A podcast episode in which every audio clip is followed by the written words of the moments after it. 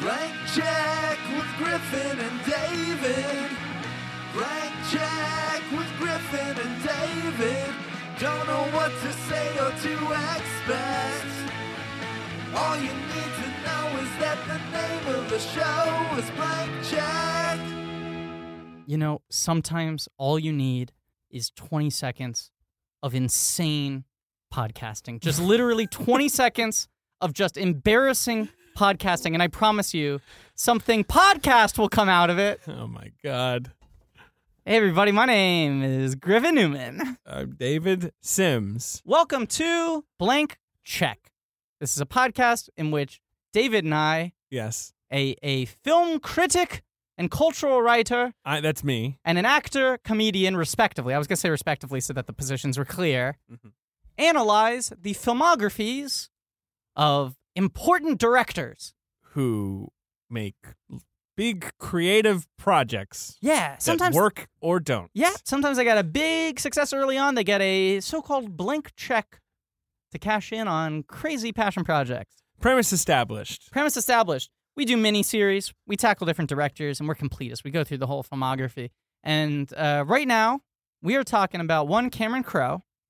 Uh, this miniseries is titled "We Podcast," Yes. and we have come to the moment the that everyone's been titular waiting for. episode of We Podcast. we're going to talk about the 2011 Mm-hmm. Comedy drama. talkie. We bought a zoo. Yes. And to join us in talking about that film is no guest, but the third member of our triangle. Now, David, of course, you and I are hashtag the two friends That is correct. Thank you for mentioning that up at the top. because we're good friends and we host a podcast together, and that is our hook. And there's two of us. There are two of us. Mm-hmm. Yes. But there's a third man there's a third man. playing the zither in the background. Yep. Harry talking Lyme about, himself. Talking about cuckoo clocks. Is that what he talks about? yeah, something like that. Uh, he produces this show. Yeah, Uh, producer Ben. I mean, that's yeah, of course you're gonna call him producer Ben because he's the producer, but he's also the pro doer. He's also the Ben Deucer. He's the poet laureate. He's Yeah, you remember what to do. We've cut one name out of this. Oh. Mr. Hositive. nice. So this was suggested by listener and uh, friend of the show, uh, Patrick Cotner, walks the walk Cotner, who uh, suggested we combine the Haas and Mr. Positive into Mr. Hositive. There was a lot of hand wringing, I guess, for the sake of time expediency. Which so far is working out grandly. And I plan to explain this every episode from here on out. we are now going with Mr. Hositive. He's also Birthday Benny. He's also the tiebreaker. He's the peeper. Mm. He's the fuckmaster. He is not Professor Crispy. nope, not yet. You can wish him a hello fennel if you see him on the on the streets Yes. of New York. And I want to Concrete Oh, no, jungle no. where bends are made of. absolutely not. No. And and he has some podcast specific names uh, reflecting our history and culture and society in this podcast. Yes. Uh producer Ben Kenobi, Yes. Kylo Ben, Yeah. Ben Knight Shyamalan, Yes. Ben Sate. Yes. Now, my friend Dan Daddario, Uh huh. te- television critic for Time magazine, Yeah. recently suggested "Say Benny Think" That's as as his Really Cameron good. Crowe, Oh, I like which that a lot. it's at like you know he messages it to me, and I'm just like, how did we It's not incredible. see it? and he came up with the last one too, right? Did he come up with Ben Say? I don't think I can't remember Okay. who came up with Ben Sate, and that's unfortunately lost to the sands of time. Forever. We can never figure that out. But but I feel like there were a couple other contenders. We're just getting close to the end of we're our getting mini cl- we're- I mean, we're we're seeing and we're gonna need a new the name sunset. for Ben. Yes, I mean, uh, uh, you had me at hello fennel. I feel like is more of a phrase than it is a, a name. yeah, I, I don't think that can linger. yeah. Uh, say say Benny thing. Uh, uh, Benny Lane was thrown out. Benny Lane is good. Benny Lane is Here's good. the one thing I don't like about Benny Lane. There's obviously so much association with the Beatles there, and it might not sound like it's Yeah, it's that's it's fair. proprietary Yeah, it's not. He to didn't. the miniseries, and it's a real person's name too, which who he which he borrowed. and we for want to the show film. respect. Yes, we're, Yes, we're gesturing gesturing. to the air conditioning system of this studio. Yeah, E the with our hands. ASPCA offices, which are on the tenth floor of the building we're currently that who's up recording in. there? I think You know, I'm- my- I think they're actually on the eighth floor. You know- I'm- who's on ten? Ben, who's on ten? Who's on first, man? Ben Ten? Uh, what is it? I Who's on forget. first? Wait a second. Wait a second, David. Four million comedy points Okay, all right. Um, Oh. to Abbott and Costello, not to you. Four yes. million comedy Good points job, to Abbott and Abbott Costello. Yeah. Yeah. You remember that Studio 60 on the Sunset Strip episode? You're gonna listen to this and you're gonna laugh and laugh. Where Nate Cordry tells his parents listen to who's on first. Have you? What is he, a time traveler? Can we do an entire miniseries just on Absolutely that not. scene Oh, from God. Oh Studio 60? Have you ever seen Studio 60 on the Sunset Strip? Then I have not. okay, so it's it was a fucking Aaron Sorkin. It was a weighty drama about the production of SNL, essentially. But then in episode two, they established was that this SNL exists, so they're uh, before they're 30 Mad Rock? TV. This this was the same year as Thirty it came Rock, out the same year on the Wow. same network on NBC. and it- they were like, "I can't believe NBC would pick up two fictionalized SNL shows." And And everyone was like, but, you know, the Sorkin one's probably going to last, and the Tina Fey one won't that's a last. favor. Yeah, they're doing that as a favor, and it's not going to last. And then, of course, Tina Fey wins like three comedy series Emmys in a row, and Studio 60's canceled after one season. we're sidetracking before you can get onto the thing, but I have to tell this story. Oh, I no. I did Oh, I, I did no. a summer program at like NYU at Tisch, right? When I was in high school. Uh You've talked about it before. in this film program, right. Yes, yes, how they locked us in and yeah, you've talked about it before. right. Uh and and listener f- friend of the show uh, Chris Cookson pointed out that we actually did see like 10 movies as a group that summer and I was wrong when I said we only saw one. Makes sense. You are a liar and a fabulous. That is true. I am the Donald Trump of this podcast for a reason. And can I say something else? This podcast does not endorse Donald Trump It doesn't. We've said it or before. his antics. We'll say it again. Don't vote Trump. You pointed out that Ben earned those fucking nicknames by doing miniseries after miniseries, Mm, right? Mm-hmm. If Donald Trump comes up here and asks us to hand him a fucking miniseries nickname, like like it's a goddamn Purple Heart, and go, oh, it's a lot easier this way. Fuck you, Donald is he Trump. James Gandolfini? Hey, hey, come on, uh, come on. I'm, wh- I'm where the wild things are. Off the rails. This is terrible. Donald Trump, you want to fucking, All right. you want to fucking get a nickname. You gotta come in. You gotta I have- work. I you have gotta a hit s- the streets every day. no, you gotta I work have on a the ground serious. floor. I have a serious question for you. Yeah. If Donald Trump wanted to be on this podcast, would you let him? One hundred percent. Okay, so you're as craven as no, Lorne no, Michaels. No, no, no. In all in all seriousness, I would not. I would not. I don't respect his opinions. What do I want to hear him fucking say about Aloha? It's fair. You know? You know, I watched a while back this weird clip of Letter- him on Letterman in the '90s, in the mid- late '90s, Uh-huh. because he's he's in the film Celebrity, the Woody Allen film, Yeah, for like yeah, half yeah. a second, and he's talking about the film, and he's like, "It's very good," you know, like he's trying to sort of, and it's obvious he hasn't Has- watched no, of it. He course not. maybe saw his scene. Yeah.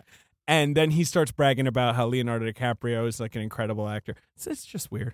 What a weird guy. Do you think he watches movies? What does he do? I don't think so. Yeah, Uh, it's so although he weird. was very angry about uh, the, these new Ghostbusters being was women. he was he angry about that? oh, he was one of the first people to go. They're, Oh yeah, no, yeah, he has the they're vine. talking about recasting. Uh, they're, they're- they're Ghostbusters. talking about recasting uh, Indiana Jones, and now the Ghostbusters are ladies. What's what's going on here in America? I you know? forgot- Yeah, yeah, he sound. That's not even a good James Gandolfini. No, now I'm trying to just do a whole You're just nother doing third a thing. p- bad thing. I feel like I'm doing a bad impression of Paul Up Tompkins' bad impression of Cake Boss. Yeah, come on. I'm James Gandolfini. I've got a pretty good Scott Duke, uh, Bob Duca. Let me hear Bob Duca. Scant.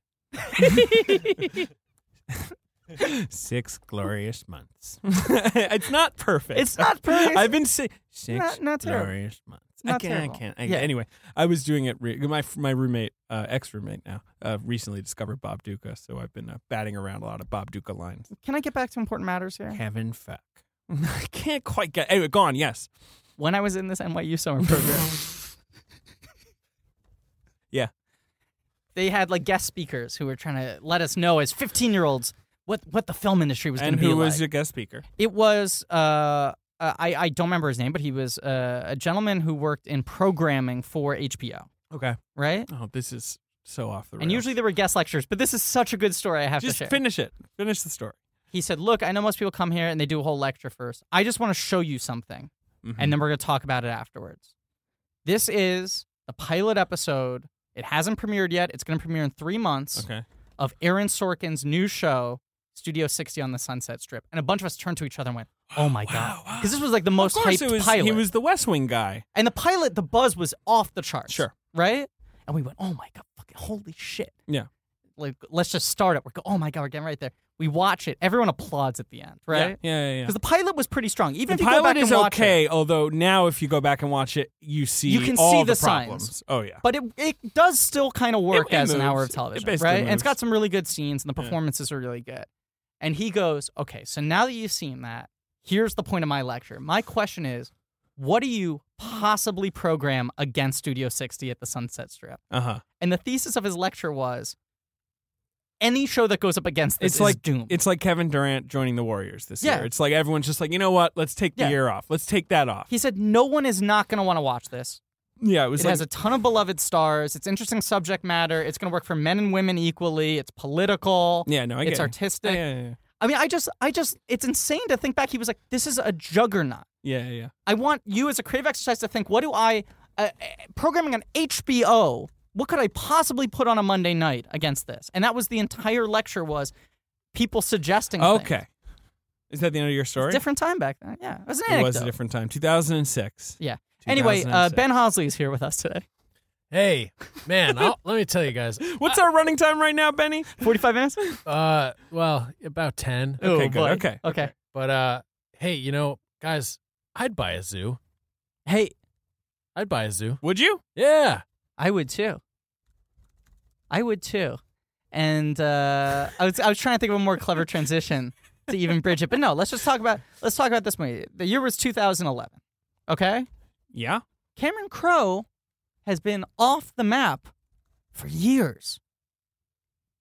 Um, when does uh, Elizabethtown come out? 05 or 06? I believe 05. Am I wrong about that? Was it 06? Yeah, no, 05. Yeah. 05. So in between Elizabethtown and We Bought a Zoo, Yeah. he had made two music documentaries, Uh, one about Pearl Jam yes, and Pearl Jam one- 20, and and then The Union. which is about Elton John and Leon Russell, I believe. It sounds right. Yes. Uh, we're debating whether or not to cover those because We're not going to cover those. They had both. co- We're not. In in the name of not hemorrhaging listeners, I think that's the big thing. Yeah. Anyway, Uh, but they both came out. Honestly, they both came out in 2011. So yeah, he'd been pretty quiet. yes. I feel like he'd been like writing like liner notes for like album reissues. A lot of that- kind of like hanging out. He started his own. I don't know if they did a bunch of releases, but I know he started his website, The Uncool, and they started Yeah. posting a lot of stuff on there. And he started blogging a lot, writing things for other releases and stuff like that. He also, uh, I know he released because I bought it, uh, like a vinyl pressing of the Harold and Maude soundtrack, which had never been released in any form before. Interesting. Cool. Because most of that soundtrack is Cat Stevens songs that were on different albums. They never bothered to release a combined soundtrack. right. And I have this like beautiful, like it was like my Christmas present this that year. This beautiful, like clearly designed and created by a huge fan. Mhm. And this is topical because uh, he's, Mm-hmm. He's a good fan. a good fan. But go on. that's what he was sort of doing. Topical because he uses uh, uh, um, Oh wh- Jesus. which fucking Cat Stevens song does he use in this movie? I don't know. Down, down, down, down, down, down, And down, there it is. down, That's down the one. uh, uh, you're there, you're there, you're there. Why can't I remember the name of that song? I don't know or Don't care. You know, I keep on thinking it's the fu- Don't What Think is- Twice, which is the Mike Birbiglia movie. Don't Think Twice. All right, wh- Mike wh- Can Birbiglia's you please real get to nice. your point? I, this is terrible. this is the worst thing that's ever happened. That's what he was doing. He was releasing vinyl soundtracks and writing liner notes. And well, the other thing we should know yes, is that he was working on a film called Deep Tiki, Deep Tiki. and it was plagued with production problems or script problems or what, like it never was getting off the ground. But at one point was a month away from filming. it was this thing that it Ben was like, Stiller and Reese Witherspoon Yeah. attached to star. and it fell kept falling apart. Yeah, Scott And- Rudin producing. Right. And Yeah. so he decided to pick up this like based on a true story movie. Well, this is what I've heard, okay? DP Tiki was a passion project. I Mm-hmm. think he, he took a while to lick his wounds because Deep Tiki, clearly of course, eventually becomes Aloha. just Yes. for the listeners. Yeah. yes. Um I, I you watch Elizabethtown and clearly that is a movie by a man who feels very wounded by the critical rejection of Of Elizabethtown. of, of Vanilla Sky. Oh, uh, sure. Right. Well, yes. I think yes. Elizabethtown is a guy feeling his first Feeling, failure. feeling rejection from Yeah. critics, but also obviously seemingly turning over the loss of his uh, Right. his daddy. yes, both. Yes, yes. But also Vanilla Sky made a ton of money. And then you have Elizabethtown which loses a ton of Yeah, money it's a bomb. and is hated, it's right? a bomb by any metric. Yeah, Uh, I'm going to go out on a limb here, and I know you don't like to psychoanalyze the filmmakers too much with things that aren't, uh, you know, concrete. no, no. But go ahead. Uh, I have a feeling that Cameron Crowe's a pretty sensitive guy. Yeah, he seems a little sensitive. Right? I, I say mean- this as a fellow softie. Seems like a sensitive guy. I think those two movies back to back uh, hit him pretty hard. I think he took a while to lick his wounds. I think he took a while to write uh, Deep Tiki. And about, you know, 2008, 2009, maybe, you know, they're trying to get that off the ground. And for a while, it's not going. And I think he was pretty wounded and he felt like he was kind of a reject. He goes through a divorce around this time, too. Right. So I think his life was in a bit of upheaval and he's reevaluating everything. What I hear is that Tom Cruise, who of course has been a big champion throughout Buddy his of career, Cameron's. right? And we didn't Been in mention two this. of his movies. produced Elizabeth. No, we did mention it. Oh, we We did did, mention that. Okay. Uh, kind of had like a um. I, I don't know. Yeah, I, I don't want to say uh, an intervention, but was like, dude, you need to make a movie Sure. again. Just- like you need just- to get back gotta on get the something horse. out there. You've it's been too long. And I have heard that apparently Cruise He was like, called Cameron. No, I can't do it. Cruz called in a lot of favors and like went to studios and said like, please hire Cameron Crowe. Eh, y- All right. That that's is that true? That I've heard that. sounds I think if crazy you to me. Google that, you can find that. more mediocre filmmakers have less trouble making a movie than Cameron Crowe. I think it was more that Cameron Crowe didn't want to put himself out there. well, And okay. so this thing that happened was Fox had this property. We bought a zoo. Yes. They'd attached Aline Brush yeah, McKenna. the, the writer of Devil Wears Prada. yes. Uh, to adapt it, and the script never totally worked, right? But I guess they had a lot of belief in this being a, a good uh, starting point for a family dramedy, right? Yeah, sure. And I hear that, you know, And a- it's based on this true story, or would you believe it? Journalist buys a zoo. Boy, oh boy, bought that zoo. I think uh, Cruz goes around and says to people like, "Hey, I, I'm trying to get Cameron Crowe to do something," and someone at Fox goes, "This might be interesting to see if he had a take on rewriting this." Yeah, and also it it basically fits his sensibility in that it's a pretty gentle movie. Yes. Like it's not you know an action epic or But whatever. what I've heard is that I mean, he has credited Tom Cruise, thanking him for getting him back into making movies and for setting We Bought a Zoo up in a very unofficial early capacity. we bought a zoo. But also, it's you could important say to that mention- he bought a zoo. he bought a zoo after Fox bought the rights to We Bought a Zoo. They should make a film about the making of We Bought a we Zoo. bought we bought a zoo. Yes. Yeah, that'd be great. It's a film about creative executives. Um, my my point is that Cameron Crowe didn't go like, God, what am I going to adapt next? We bought a zoo. It was kind of thrown at him like, Do you want to take a look at this and see if you have something? He ran through his typewriter and he went, Okay, I, I think I'd make this. I think they even at first were just like, Do you want to try rewriting this and see if you'd want to direct it? Um, but it's the only one of his properties that he didn't really like develop from the ground up, you know? uh, Vanilla Sky was obviously adapted, but he was there from square one. Mm-hmm. This was him taking over a project, and it wasn't something he like sought out. Well, if I can elaborate on that, Yeah. also, he makes Vanilla Sky, I'm which sorry, is Vanilla Sky. We've Vanilla- been he makes- messing up all. He makes episode. Vanilla Sky, and, Play. and uh, that's you know that's a Tom Cruise passion project as well as a Cameron Crowe passion project, but you know that has Yeah. It's a TCPP, yeah, exactly. And then he makes and a CCPP, And then in it's Elis- a TCCCPP. I'm gonna, I'm gonna leave. I'm gonna leave. I swear to God. No, and gonna then win in an Obie. Elizabethtown, he makes like the most Cameron Crowe movie Yeah. ever. Right? It's just Yeah. like he's laying it all out there. It's this like big wounded open heart of a movie with like no real plot, and it's just fucking nonsense. So with we bought a zoo. He's There's like, a plot. It's we made a shoe. oh god. And then when we bought a zoo, he's like literally, I would say, doing the other thing. No, one comedy point. No, you only you can give Ben? a comedy point. I liked it. Two comedy. points. Yeah. Uh, okay, I'm sorry. Yes, Um, and then with We Bought a Zoo, he's doing the opposite thing where it's like, okay, okay, forget it. I Yeah. won't make a movie that's like the inside of my brain right. scored to like a soundtrack that I like have been crying about for Yeah. a week. I'll just make like, great, he bought a zoo. What a great story. I'll make like the most formulaic little Hollywood, Yeah. you know, mini budget, mid budget picture you could ever imagine. Like, it's not going to hurt anyone's feelings. No one's going to really care about it. Like, Yeah. you know, like, because I'm sure Elizabethtown has like some sort of passionate core of fans. Like, there I, must be I believe people out Sophie there. Peralt, uh, listener of our podcast, is a is a fan. I, Yeah. There are other people. Yeah, no, sure. Yeah. Whereas, like, I mean, I Joe Robinson didn't Joe Robinson? Joanna Robinson seems to like Elizabeth Town, Okay. but she's a huge Cameron Crowe fan. I think Right. it, but like, find me the Cameron Crowe fan who thinks We Bought a Zoo is his best movie. Like, okay, no one, I agree surely, with you. right? No, one- You know. no one's going to he's go to the playing mat. it safe, is what I'm saying. Yes, but but here's a thing, and, and we're going to get into this movie, but here's a, a interesting prism I want to throw out from the get go. Uh huh. A prism I think we should view. Uh, we bought a zoo from. Mm-hmm. Yeah. I think uh, this is the film that makes the strongest argument for uh, Cameron Crowe being an auteur in the sort of strict auteurist theory kind of way.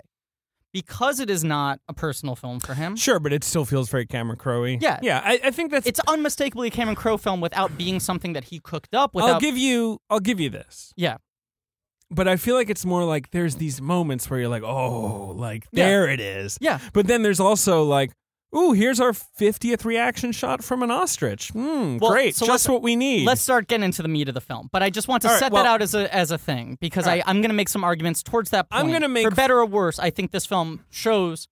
yeah. No, I you know, know, what you mean. Yeah. n- no, because Cameron he's Crowe no whatever. Who's like a totally who directed David Frankel? He's no Yes. David Frankel. Right, who, Who directed you know, The Devil Wears is Prada. fine, but like yes, No, yeah. you could he's see a competent. you could sort see a of- version of this studio film guy. that was written by Eileen Brosh McKenna Sure. and directed by Dave Frankel, Right. and would be solid, sturdy, but lacking any real character. absolutely. And this film has a lot of personality. It ha- so that's where, uh, where I diverge with you. is I think it has some personality, and then other times it it feels a little more, you know, blah blah blah. I'm not always saying personality in a positive way. I think it has personality from beginning to end. well, we've staked talk out our about it. Okay. positions. Now, I'm gonna make fun of this movie because Yeah. it is about buying a zoo and it's ridiculous. And it's called We Bought a Zoo. It's called I mean, We Bought a Zoo, very which is easy like to make fun of it's- this movie. It's just it's kind of like that thing when like you're a kid and like the kid who gets picked on a lot wears some like obnoxious nerdy t-shirt and you're just like why is he But don't doing do that this. you know or he You're starts like asking yelling for at it. people about i don't know like the nerdiest thing like dungeons and dragons and Yeah. you're just like i don't i don't want to pick i'm not picking on you but don't like and don't you wear see him, Donald Duck sneakers. Are you fucking you know kidding me? speaking as someone Don't who eat was your boogers. You know they're I- looking for right. reasons Speaking- to punch exactly, you. someone who was, you know, a nerdy guy, ditto, but like was also someone who kind of tried to keep that shit as under wraps as possible, you know, That's where you and just I to differ. kind of, just to kind of Yeah. like, you know, avoid rocking the boat too much. When I- there, there yeah. would be that guy who wouldn't, you know, who would let it all hang out, and you admire it. But at Yeah. the same time, like when they were getting picked on, Yeah. sometimes you'd be like, "Did you have to be called? We bought a zoo, you know." Like, and I feel like at the time, because we didn't know each other. is, Yeah, we- as children, No, no, no. I'm saying you and I had not met when We Bought a Zoo came out. No, we had not. But I'm I- sure. Yeah. yes, No. which means I, uh, a lot of our uh, our mutual friends who I met through you and sort of the the film writing Mm-hmm. criticism community, uh, I had not met yet either. But I feel like uh, my friends who are fellow cinephiles and uh, you know just film Twitter people I was following at the time, there was this sentiment of like, "Oh, come on, you're killing me here. Because people wanted to see, like, whether or not they liked him, Yeah. the idea of Cameron Crowe Right, being right. back. Because for a while it was like, is he ever going to make yeah, a movie you're again? right, right, right. And it It's was just like like, he I had fucking- made one flawed film and one out and out bomb. It wasn't Yeah. like it was like Impossible that he right. could It was get like oh, back. maybe he'll just have another Jerry Maguire in his back pocket. You know, whatever. He might Like, be a Stella. Yeah. He might get his groove back. ten comedy points. I wasn't I was trying to be profound. I was looking for 10 profundity points. You don't know about profundity points? All right, move on. Um I just remember the sentiment being that like it, when you'd walk by a poster or the trailer would come up in a theater, you just like put your head in your hands and be like, "Come on, man, just fucking change the title." I'm trying to like what fight would you for call here. it? What would I call this one? Well, this is the problem. So I was watching it last night trying to come up with a better Family title. Zoo. Yeah. Hey, here's a game. Uh, hash, uh, tweet at us. yeah, a better title Yeah. than we bought a zoo. Yeah. Uh, I'd love to hear some suggestions. I, I watched the whole movie and I couldn't fucking think of one that Dead was mom, less live animals. That's good. That's good. I would I would green like that. dumb. I'd call it uh, uh, warning live humans. Don't don't feed the dad. Please do not feed the dad. Oh, dad likes zookeeper. I don't know. Yeah. Um uh a, a, a zoo home. Uh I I don't know. I don't know what to fucking call it. But just like you could also just call it like uh, Benjamin Mee's Great Adventure. I guess so, yeah. I don't know. Just don't call it We Bought a Zoo. Any film- Collateralized debt obligations because it's about, you know, all the money he sinks in. Here- here's a question: Like, what's what's the best movie title that also functions as a complete sentence like that? Um, Do you know what I'm Hmm. saying? Like, I do know what sentence you're saying. titles are inherently kind yeah, of it's, goofy. that's tough. I can't think of it. There will be blood. It's pretty good. That's that's yeah, you're right. That's probably the single best one. That's that's pretty good. But even something like "Say Anything," where it's like you're starting to say something, and the, the ellipses kind of like, do you know what I'm There's an saying? ellipses in the title of Say Anything? dot dot dot. Wow. All right, but I was gonna say, as much as I want to make fun of the movie and will, Yeah. for being about a b- guy who bought a zoo, And being titled "We Bought a Zoo." uh, you know, I think we've both been moving. Uh, we've been involved in apartment moving in we New York both City. had moves in the last week we, we of recording this episode. We both moved we- in the last five days. Yeah, and which is especially in New York, uh, a real pain in the tuchus, I'm still And- grieving over a breakup. I'm a real, a real right? uh, and I'm, delicate and I'm position. grieving over your terrible tweets Yep. Thank every you. night. And You I- are welcome. and I sit down to watch We Bought a Zoo, which I had never seen. Yeah. And you know, it's cute. I kind of liked it. You know, Uh, they buy a zoo. here's Maybe I just needed someone to buy a zoo. Here's you the thing know? with this movie. It's charming. It's kind of charming. It's okay. I, I mean, I like it. I there are a lot of things I don't like about it, but I'll say this. I watched it last night and I cried. I tweeted this out. I, I believe I cried at 12 different points. Yeah. Well, That that's speaks silly. a lot to my emotional psychological I state. I, cried- don't often cry at movies. Mhm. I uh I will often get choked up at movies. Sure, I sure. rarely am moved to physical tears. I will admit that I was crying before I started watching the movie. Yeah, yeah. I don't So I know was- if I you're was- crying at the movie. I was buttered, but now the 12 points in the film where I have historically, this is my second time watching the film. The 12 points in the film where I previously got a little lump in the throat now became full tears.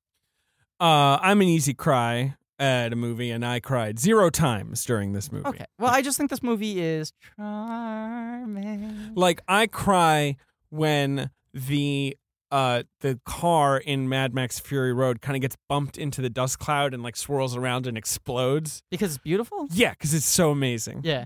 Like I did not cry at We Bought a Zoo. What's the- not when they were thinking of buying the zoo, not when they bought the zoo, and not when they opened the zoo. I didn't cry at those moments. I'll tell you the moments I cried at when we get to them. What What's the most embarrassing movie that you cried during? Like, can you think of a scene that makes you cry that you're just I'll, like, I I'll can't have believe to that got think to me. about that. I Okay. can't. I, don't I- have an answer off the I- top I of my have head. one. Yeah, Of go course, ahead. I Ben, was on a plane back from Aruba with a girlfriend. Yeah. And they were Hey, playing uh, humble Hotel brag. for Dogs. that sounds good so far. yeah, I love it. And uh, I I have an answer. cried so hard I've never seen Hotel for Dogs. because th- the dogs start running a hotel.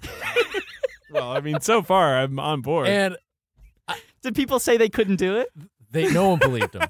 Because that that always Wait, makes they're me dogs. emotional. If if a movie is Right. like they you can't succeed, the Wait, world is betting. so against Emma you. Roberts does not run the Hotel for Dogs. she helps, but it's the dogs. Uh, this is it's dog related. Um, there was a film called Max that the came film out. about the military dog. yeah, it came out I think last year Last about summer, a military yeah. German Shepherd who returns home from uh, combat and has a tough time of it. I saw the trailer for Max in front of Jurassic World when I went to see Jurassic World, and there's a moment in the middle of the trailer when there are fireworks Mhm. and the dog gets scared and the kid has to like hug the dog because he's scared, and I burst into tears.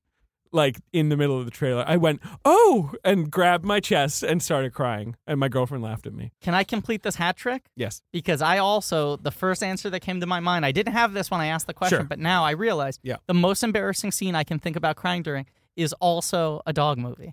Yeah, I mean, you know, dogs. Well, you but- know? But ready? Okay. And my memories jog because uh, friend of the podcast, Rebecca Bolness, uh, and I were tweeting about this last night. Yeah. I, I cry during the first live action Scooby Doo film. oh, wh- wait, at what moment? There is a moment in the film, and excuse me if I get emotional even talking about it, Uh huh. but there is a moment in the film Yes.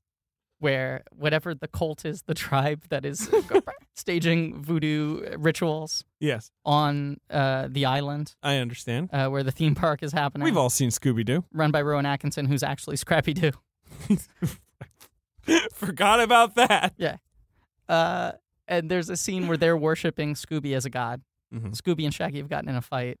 Classic. uh, Scooby thinks that Shaggy doesn't uh, care about him anymore, and Scooby is on like a little sort of dais, and Shaggy goes undercover as one of the uh, the tribesmen, and uh, he goes like, Psh, "Scoob," he's like, "What?" He's like, "We gotta get out of here," and Scoob's like, "Whoa, whoa, whoa." And Shaggy gives this monologue. Matthew Lillard, in the performance of a lifetime, Mm-hmm. gives this monologue about their friendship that I think is so touching Oh my God, this is embarrassing. he, he he just says like, you know, because who's who's your best friend in the world? Mm-hmm. And he's like, Shaggy. And he's like, and who's my best friend in the world? And Scooby looks at him, and Scooby's tearing up, little CGI tears in his eyes, Uh huh. and he points his little paw at himself, and he goes, Ruby Roo. And he goes, Of course, we're two peas in a far out pod, man. So we're going to do what we do best. We're going to run out of here screaming like a couple of cowards. Oh, Need a wow. big, delicious sandwich or something like that. I'm paraphrasing the Right. great James Gr- Gunn's uh, fabulous script for that film. Mhm. Um, but boy, is that, I mean, that one puts me through the ringer. I think we're done. Real waterworks with our podcast and yeah, our friendship. yeah, it's all over. oh boy, oh, good times. Uh, in 2011, a film was released called We Bought a Zoo. we bought a zoo. Yeah. It's Um, based on a novel. I by- mean, uh, sorry, a nonfiction book by Benjamin Mee, who was a British man. who bought a zoo. But this film's a pretty loose adaptation of what actually happened in real life. Uh, yes, he acquired the Dartmoor Zoological Park, which is in Devon. Um, it was like going to be closed because the safety concerns were really like high, like the the old cages and stuff were really terrible, and like Mhm. its license was revoked and stuff. And uh, it was bought by the Mee family for 1.1 million pounds. Yeah. And like they had some antics, but after a few years they restored it and it reopened in 2007 and now it's a it's a success. And he wrote a book about it. I don't think in real life, like he was looking for a new home, and the real estate agent was like, "Okay, here are just a bunch of homes." Uh, well, no. Well, let's get to that in a second. The other thing that is not in his real story is that Mhm. his wife was not dead. That's a Cameron Crowe or Eileen Brosh McKenna. That's a movie invention. Very interesting. Now, uh, we've we talked about in the Elizabethtown how Cameron Crowe's obviously trying to wrestle with uh, loss in Elizabethtown. Yeah. and it seems like he's doing the same stuff here, right? Yeah, Because I mean, the movie it's about them buying a zoo. Yes. I'm not denying that it's I'm about glad them we're getting to buying a this zoo. because this is the big thing I want to talk about with this movie. but yeah. certainly, it's mostly you know he he I, whoever made this. I can't say for sure that it was Cameron Crowe because Uh-huh. maybe Eileen Brosh McKenna came up with this idea first. But it seems like he was like, well, we need more than just. A, a zoo purchase. There's gotta be- to be the emotional spine Because of it this. sounds you like know. in, in real life it was kind of a lark. Like, why not buy a zoo? That'd be fun. In this movie, it's like a man who needs to shake up his life. Yeah, a man who's lost his wife. Yes. Uh, and The son's kicked out of school. He's, he's got two kids, and the, the daughter seems very balanced, but the, the son's having some trouble. A the little daughter's darkness. also real cute. She's amazingly cute. That's maybe she's the most a real, adorable child yeah, actor she's, I've ever she's seen in a film. adorable. She uh, her name is um, Maggie Elizabeth Jones. She was also in that sitcom Ben and Kate with Dakota Yes. Johnson, which she was also very Yeah, cute. she was. She in. was also an identity thief. I haven't seen that one. How is it? Not good. Great. Um, what were we gonna say? Oh, and so yeah, so he's he's he's he's a journalist, and like there's this kind of really vague, really lame sort of like plot where it's like, oh, journalism as an industry has collapsed, so you can't do that anymore. We're brushing over something here because the opening of the film is voiceover narration by the son, yes, which then is gone for the rest played of the by movie. Colin Ford. Yes. yeah, it's gone for the rest of the movie, but it sets up the dad who is this crazy kind of renegade journalist, and Yeah, he'd go where he- anywhere for a story. He eh, he covered himself in killer bees, and he's talked to you know warlords and drug dealers and all this crazy stuff. Well, you're missing the part of this movie where I become 150% on board. what is it? They're showing as the example of all the crazy stuff he does. He's in the back of the truck with the warlord, Mm-hmm. and he's going, you know, this and that, and death to the Oh, infidels, right, and this right, and right, that. Right, right. And it's he like, asks the this warlord- guy he's such a crazy like off the the fucking angle kind of Yeah, reporter Yeah, yeah, he's asking different questions than everyone else he goes okay fascinating what's your favorite movie yeah. and the guy says toy story and he goes the first one or the second one and he turns to all his Yeah, like his, his, he- he- goons yeah, and he's, like uh, looking for yeah, consensus. first or second they're like second uh, second uh. Yeah. Uh, so so this movie within the first minute establishes that Toy Story 2 is the best film ever made, which I agree with. Cool. Because as a warlord goes, so goes the nation. Uh huh. Great movie. Toy, Story, 2. through Toy Toy Toy Story two. Yes. I agree. And by Good proxy, movie. We Bought a Zoo is also a great movie no. because it vouches for Toy Story. uh huh. We Bought a 2, Exactly. Toy Story 2. Yes. You're laughing. you find that funny? kind of. so he's he's having a crisis, right? Okay. Son and- acting up, kicked out of school. daughter she seems very precocious Too makes a lot cute, of maybe, sandwiches for her maybe own too- good. maybe suspiciously cute i agree with you you know he can't even go into the local diner Yeah. because that's where he met his wife Every and place it's reminds too many him. memories. Yeah. Yes. And here's this so is he's the biggest. kind of got to get out of town. Where? What? well, town you're is forgetting it? the biggest problem of this entire, the, not of this film, the biggest problem he has in his life at the start of this film. Too many women want to fuck him. Yeah, women are like throwing lasagnas at him. It's kind of like that movie, The Inch. Like he's fucking Garfield or yeah, something. yeah. Ladies be throwing lasagnas at him. Um, yeah, like it's like the intern, uh, the, the Robert De Niro. Yeah. you know, wh- where it's like, yeah, oh, it's like new, new hot widow on the block. Everyone cli- want to climb that widow tree. And as his daughter says, he's got most of his hair. Most of the other dads are bald. She Makes does him say a that. hot So candidate. we should say that this character Benjamin Mee is played by Matt Damon. Matthew Damon. is, is his full name actually Matthew? I mean, what what else would it be? Mythology? I mean, what, what do you- You're right, Matthew Page Damon. I was gonna guess P. Well, there you go. Okay, Uh, and just to give us an idea, where was where was Matt Damon? He had Matty D, In that year, he had done the movie The Adjustment Bureau. which I like. It's not a bad movie. Cute it's movie. kind of odd. charming. and Contagion, where he Yeah. got a cold and didn't die. And he rules in Contagion. He's good. He's good. And Margaret had come out that year, but he'd shot it like six years earlier, so that my doesn't really count. favorite film of the last Mine 10 too. years. Well, my favorite film of the year for sure. Um, and you know, before then, I what else, you know he he had done Invictus a couple years before, gotten an Oscar nomination. Which is one of the weirdest Oscar nominations because he's like, I He's mean, fine. he's solid in that movie because he's a pro, but like that's not a great performance. he He's was just ju- doing his job in that movie. He was just kind of, I feel like Damon was in a bit of an odd place where the Bourne franchise was sort of dormant. he had walked away in 2007 and said, "I don't want to do any more Bournes." He made this movie Green Zone with Paul Greengrass that was a huge financial disaster. Huge flop. And then he sort of starts rebuilding it by popping up in smaller roles in like True Grit and Contagion. And so, ooh, yeah, ooh, Matt Does Damon, Invictus, good he does actor. Hereafter, but he's doing a lot of supporting Hereafter roles. was weird, but yeah. Yeah. But Invictus is a supporting role. And something like a Justin Bieber, which did okay, it's like in terms of box office, he's at best getting like on base doubles or triples right now. He's not getting home runs. Yeah. His two big franchises, Born and Oceans, are dormant. Dormant, right. And he doesn't get another like real vehicle that clicks in a big commercial mainstream way for a number of years after this. I mean, you're the Martian, basically. Yeah. Yeah. But at this point in time, definitely he's in a weird zone. Which, by the way, was very funny. The Martian? God, Hilarious. I mean, probably the best comedy of last year. right? outstanding. oh, my God. That will never stop being a good bit. Yeah.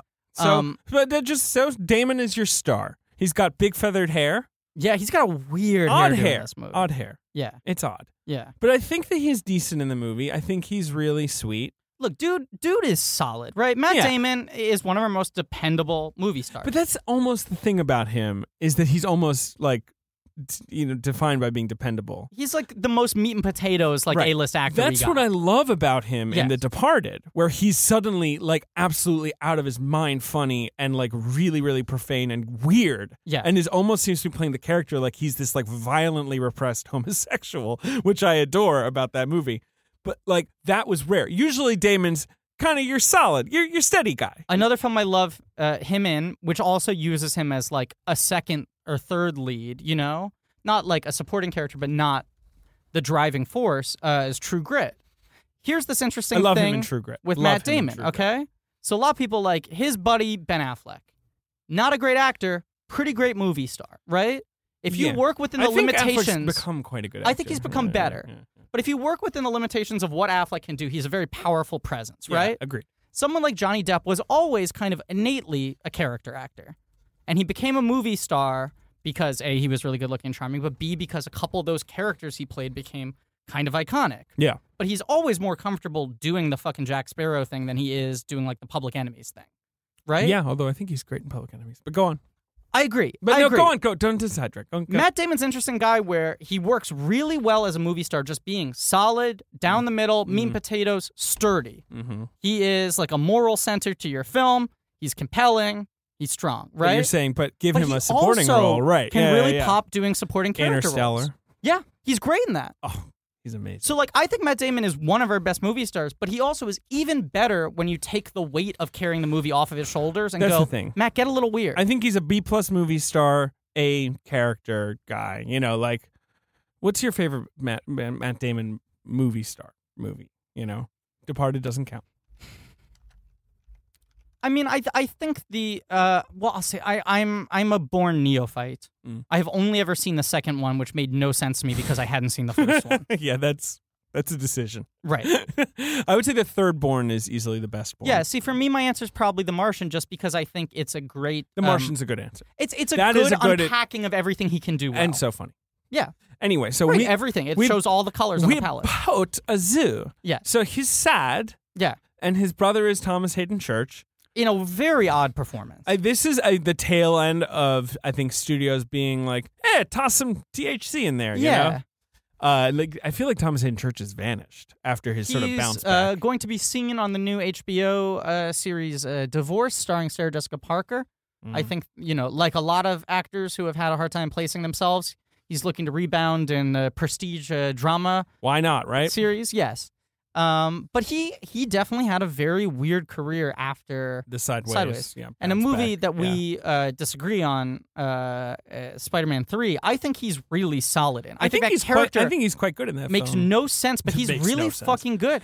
Espe- and it's more impressive because the character makes no sense. Yeah, no. But There are a couple scenes he has that have like real fucking dramatic Wait, punch we to them. just, wait. You think that movie's good? I think that movie's interesting, and you hate that movie as much as any movie. You've said Ugh, that to me in the past, So awful. I right? hate that you movie. you hate that movie as Not much. that as, I don't think it's interesting, but I hate it. Like you know what I mean? Like certainly, I I agree. It's not just your s- formula bad movie. I think that movie doesn't work, and it is bad. I think thirty percent of it is like deeply interesting, and I will go to the mat for. okay, whatever. I think the scene. Enough, enough. We're moving past it. someday we're going to talk about Spider-Man Three Sure, because we're going sure. to do Sam Raimi, and I need to talk about that movie because I have a lot of thoughts. But hey, on it. guys, who who bought a zoo? Matt Damon playing the character Benjamin me. Thomas Hayden Church plays his brother, who is, uh, you know, Thomas Hayden Church, we're saying, can be a great actor. Mm-hmm. And you look at something like uh, Sideways, where he's playing a cad, and anyone else could have made it very one dimensional, but he adds a lot of depth to it, and he got an Oscar nom for it. mm-hmm. This role, he is playing uh, just some funny line readings. This character does not hang together as a person at all. He's just a lot of kind of like, hey, look, I don't know. what to He's say." a Rio phoned in like kooky older brother. You know, yeah. type. I mean, it's there's nothing to There's it. the one scene where they try to deepen him uh, but with him not getting over his ex-wife, but it, it whatever. It doesn't no, really it's, work. It's stupid. I will say visually, I love the casting of the two of them as brothers. I think yeah, that no, works I really agree. well. I agree. Yeah. they both have that sort of freckly northeastern stock. Yeah. Um, the movie is basically this. I think I said this to you on Twitter. This the, the sitcom Raising Dad. Yes. I don't know. Which, by the way, is have you ever seen Raising Dad? No. You know who was in Raising the Bob Dad, Saget right? sitcom? Yeah, the WB Bob Saget 2001 sitcom that lasted for one season. Uh-huh. Bob Saget, Kat Dennings, Brie Larson, Jerry Adler. I mean that. And that's hey, it. that's you know. pretty incredible. pretty good one season crappy sitcom. Yeah. But the same thing. I mean, it's two daughters instead of a daughter and a son, but Yeah. you know, wife dies, dad's trying to figure it out.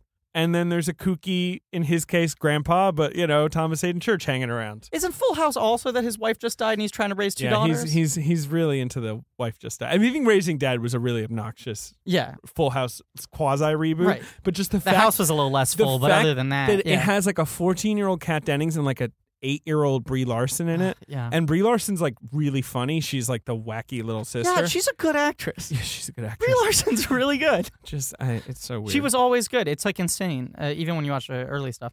Um, Totally, totally. Yeah. Uh, but m- I remember reading an interview with Matt Damon around the time that this film was coming out, and I think um, you know this wilderness period we're talking about for Damon, where his his seed cannot really find purchase. You know, he's still uh, I gave you a look for that one. he did like it. Uh, But you know his he's still a movies big do movie okay. star. They do okay, like but he- Adjustment Bureau does okay. but for a twenty million dollar guy who's known as like Eh. one Right. of these Hollywood elite guys, he's not really connecting in a big way. Yeah.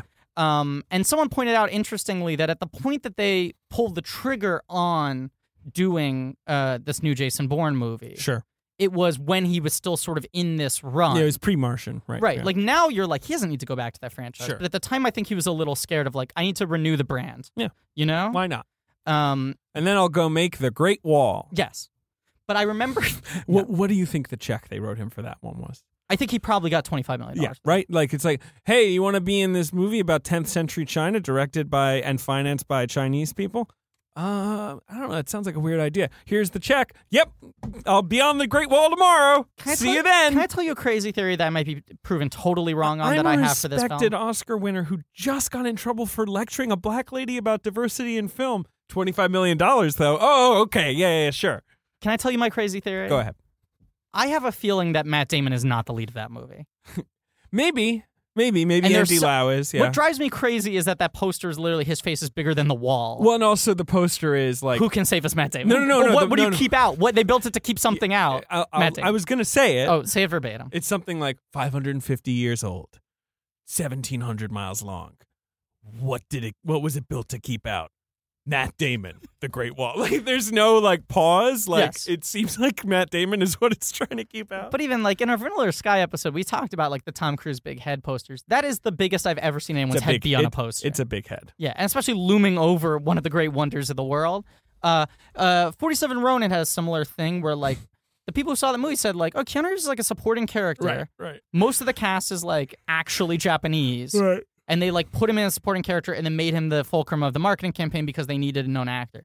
I have a feeling that film's more of an ensemble piece. Perhaps It's It, it possibly doesn't make true. it- the fact that he is a savior character any less problematic. No, it doesn't make. No, it's fine. The it's marketing Fine. on it I was is just problematic. making fun of him. I know. Whatever. I just so wanted to throw my theory he out bought a because I, zoo. if He I, a year from now I'm correct, I'll look like a genius. he bought a zoo. It's not even a year. It's February. I remember him uh, saying in an interview around that time he really wants to segue to directing motion pictures. Matt, Matt Damon. Matt Damon. Yes. he still hasn't done it. I'd, know. I'd watch it.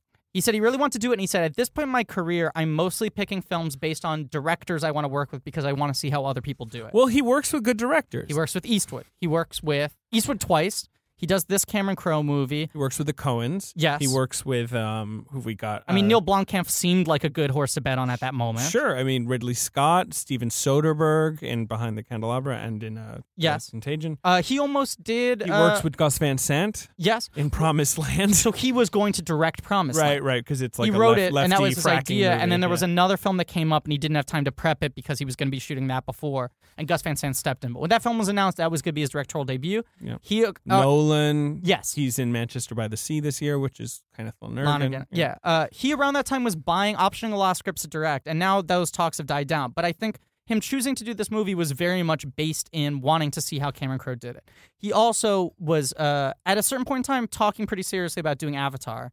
And he said his main thing was he wanted to see James Cameron work, Yeah. but it was just a long production. He didn't want to do it. I I think that it's interesting that he's better than Ben Affleck. I think in a lot of people's minds, a little more of a safer bet, right? Yes. And yet Ben Affleck's the one who's transitioned very well to directing and Yeah. has an Oscar for Yeah. not for directing, but you know for making a movie and like Damon always seemed like the yeah, smarter, like why more- hasn't Damon written more movies? Why Yeah. hasn't he s- transitioned into this? Like, what's up with him? Why? Why? Why and are I'm you telling making you, the Great like Wall? like turn of the decade, he was talking it up. He was going, I, I don't know how many more movies I want to make. I mostly want to direct, buying scripts, Yeah. and then that all just sort of disappeared. Yeah. Promised Land, it was on the runway, and then he got off the plane and said, No, it's still my script and still starring in it. Gus, come in. Yeah, Um, but I think that was the big draw for him to We Bought a Zoo. I don't think he would have starred in the Aline Brosh McKenna version of this film. I don't think he was interested in anyway, doing a that's- family dramedy like we're this. okay. Well, we're talking about his performance and his character. We've in this done film. enough on Okay. Damon. We've Okay. done so much on Damon. Yeah, this it's movie also has like crazy. no plot. But it yeah. has no plot. So they Yeah. all right. So I will. I, I joked about this on Twitter. Yeah. is that the film is called "We Bought a Zoo." Yeah. and the first twenty minutes are like, oh, his wife is dead and his family, you know, it's laying it out for. And he's like, you know what, we need to do, get a new house. Yeah. and so JB Smoove, there's this extended, very Cameron Crowe sequence with him in the car with JB Smoove as Yeah. the real, and he's just like, you know, new day, new day, this is great. And and like, and Matt Damon's like, how long have you been doing this for? He's like, my first day. This is Yeah. my first day as a real estate agent.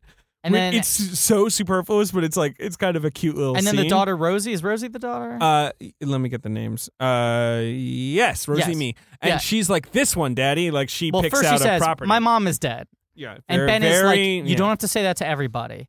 You know, and she's like, "Well, I want him to know because he would have liked her." And he says, "I think it's very sweet." He's like, "Well, you know, if she's anything like you, I, I can't imagine she'd be anything less than great." Yeah. but it does speak to this weird tonal disparity in the film where, like, JB Smoove, who I love, He's great. I feel like is in the Dave Frankel version of this movie. No, I mean, sure. I mean, I agree with you. a lot of I his think moments. he, I think he sells those lines. though. I don't think, he he's- doesn't sell them, but I think the lines around that he's playing pretty broad. Right. and I Yeah, think he's JB broad. Smoove can be subtle. No, But but he's I a think pretty broad actor. I mean, you don't Yeah, really yeah, bring no, him that- in right. like, oh, I need a quiet, you know, really sort of like internal performance. And Let me get same- JB Smoove. You know, same for John Michael Higgins, who's playing to the rafters in this. I really I can't stand that because I I love John Michael Higgins. we'll He's get to him. One of the best. he's one of the best. you know but comedic like, character, actors, there but is he's in no, a totally different film. Well, no, but that but there is no lazier car- casting decision than like we need a persnickety inspector Yes. type. Oh wait, are Let's you get- guys you guys talking about the bad zoo boy? yeah, the bad zoo boy, as the girls call him, the bad zoo Oh my boy. god. Oh look out! Here comes the bad zoo boy. Yeah, I mean it's like really lazy shorthand casting. He feels like he's just going through the motions. Really does. And and the JB Smoove casting for me feels like they were like, oh, we need to pep the movie yeah, up. let's, get, a this movie going. JB Yeah. Smoove can't not be funny, I- which like he's I inherently basically funny. agree. You know what? I think it's fine. But here's the thing that I'm complaining about. Yeah. There, she's like, this one, Daddy, and he's like, okay. And we're like, we're watching the movie. and We're like, it's a zoo. It, it's a zoo. We know, we it's fu- a zoo. The movie's called We Bought a Zoo. I had to go The up to the poster ticket is a counter and I zebra. go uh, one for We Bought a Zoo. I, I had to verbally say we bought a zoo in order to see this movie. I know motherfuckers gonna buy a zoo. and the movie's like JB Smooth's like, well, there's a thing about that property cut, you know, like you know, like we're not. He's like, he goes, what is it? oh, He goes, well, uh, real there's pretty, a- but there's one thing you should know. uh, what- Cut, you know, yeah. and They're looking we're like, around. It's a zoo. It's a zoo. and you know, he sees the house. He's like, this is great. I love this house. He's like, no, no, real nice house, But one, but cut. uh, but yeah, because here's but uh, uh, and then uh, finally, it's like the girl's like with a peacock, and he's like looking at a lion, and he's like, "See, the thing about this place is it's a zoo," and we're like, "We know it's a zoo." David, he What doesn't- if what if they went to a bunch of different zoos and they had to pick which zoo they wanted to live in? Yeah, we right, could talk right. about just this one scene for 45 minutes but i think uh, y- you're wrong david he doesn't say it's a zoo he goes it's a zoo like he's stammering so much and he's Yeah, drawing it right. out and then when he And says then it he says finally it he's like, really quickly It's a zoo. and the camera like it goes in like this wacky like it almost feels like a fisheye lens like he's really close to the camera and he leans in when he says it Yeah. it's a zoo uh, also, it feels like, and I, I feel bad for him. It feels like they picked glasses that don't fit his head properly Yeah, in this his, movie. his glasses are very funny looking. They're, They're, like not improperly shaped. centered. Yeah, It's, it's odd. Anyway. Anyway. So it's a zoo. But, Now- but also, eh, uh, I I mean, because I need to talk No, about this. No, no, you don't. In what reality do you just throw a zoo That's the thing. onto the end of Well, a list of that's the houses you're thing. looking at and not immediately go, so the last house we're looking at, I gotta let you know, it's not just a house, it's a business. It comes Right. with a business attached to it that you will have to run and operate. And it's not just, oh, here's a store where you sell sundries, it's a fucking zoo. Yeah. And there's a restaurant operated by Elle Fanning. Well, uh, it's, uh, you know, you're gonna tell them it's a fucking zoo. Well, it's the other thing. It's like, yeah, right. When you're looking at a real estate layout, a blueprint or whatever, it might say like, well, the funny thing about this is the bathroom is actually like there's one room that has the sink and one room that has the toilet. You know, no, it wouldn't be like that. It would be like zoo for sale. Yes. there's a home you can live in. Right. You know, but it's not like house for sale plus zoo. Yeah. You know, No one ever sells a business by first selling you the place where you could live if you ran the business, and then going, by the way, you would also have to operate right. and own a And business. s- yeah, and get all take the on necessary debt. licenses. yeah, and it's like okay, if I went into a real estate place and I said, "Show me uh, The you know, money. three bedroom, show me the money and three bedroom homes you've got," Yeah. I would expect to be shown a bunch of three bedroom homes, and if I was shown a zoo, I'd say like, "This is a zoo. It should be in a different folder." You know, and like if I went into the real estate and like, do you have any zoos? Yeah. I'm looking for a zoo. Yeah. They might be like, yeah, we have we have a zoo. We, they'd have like the smallest folder you ever saw. You go online to streeteasy.com and you go, ideally, I'm looking for a two bedroom, Right. rent And, stabilized. and uh, no, no zoos. I Lot of just, li- I've already got two. You I don't ch- really you need check a third the zoo. You gotta check that. I swear to This God. is a nice apartment. It's a studio. By the way, it also comes with a hospital. So I- there's a whole staff waiting here. They've been lying dormant. Right. I won't tell you That's- what okay. happened to the last owner. All right, well, that's but here's the the other thing. whole staff on Okay. board.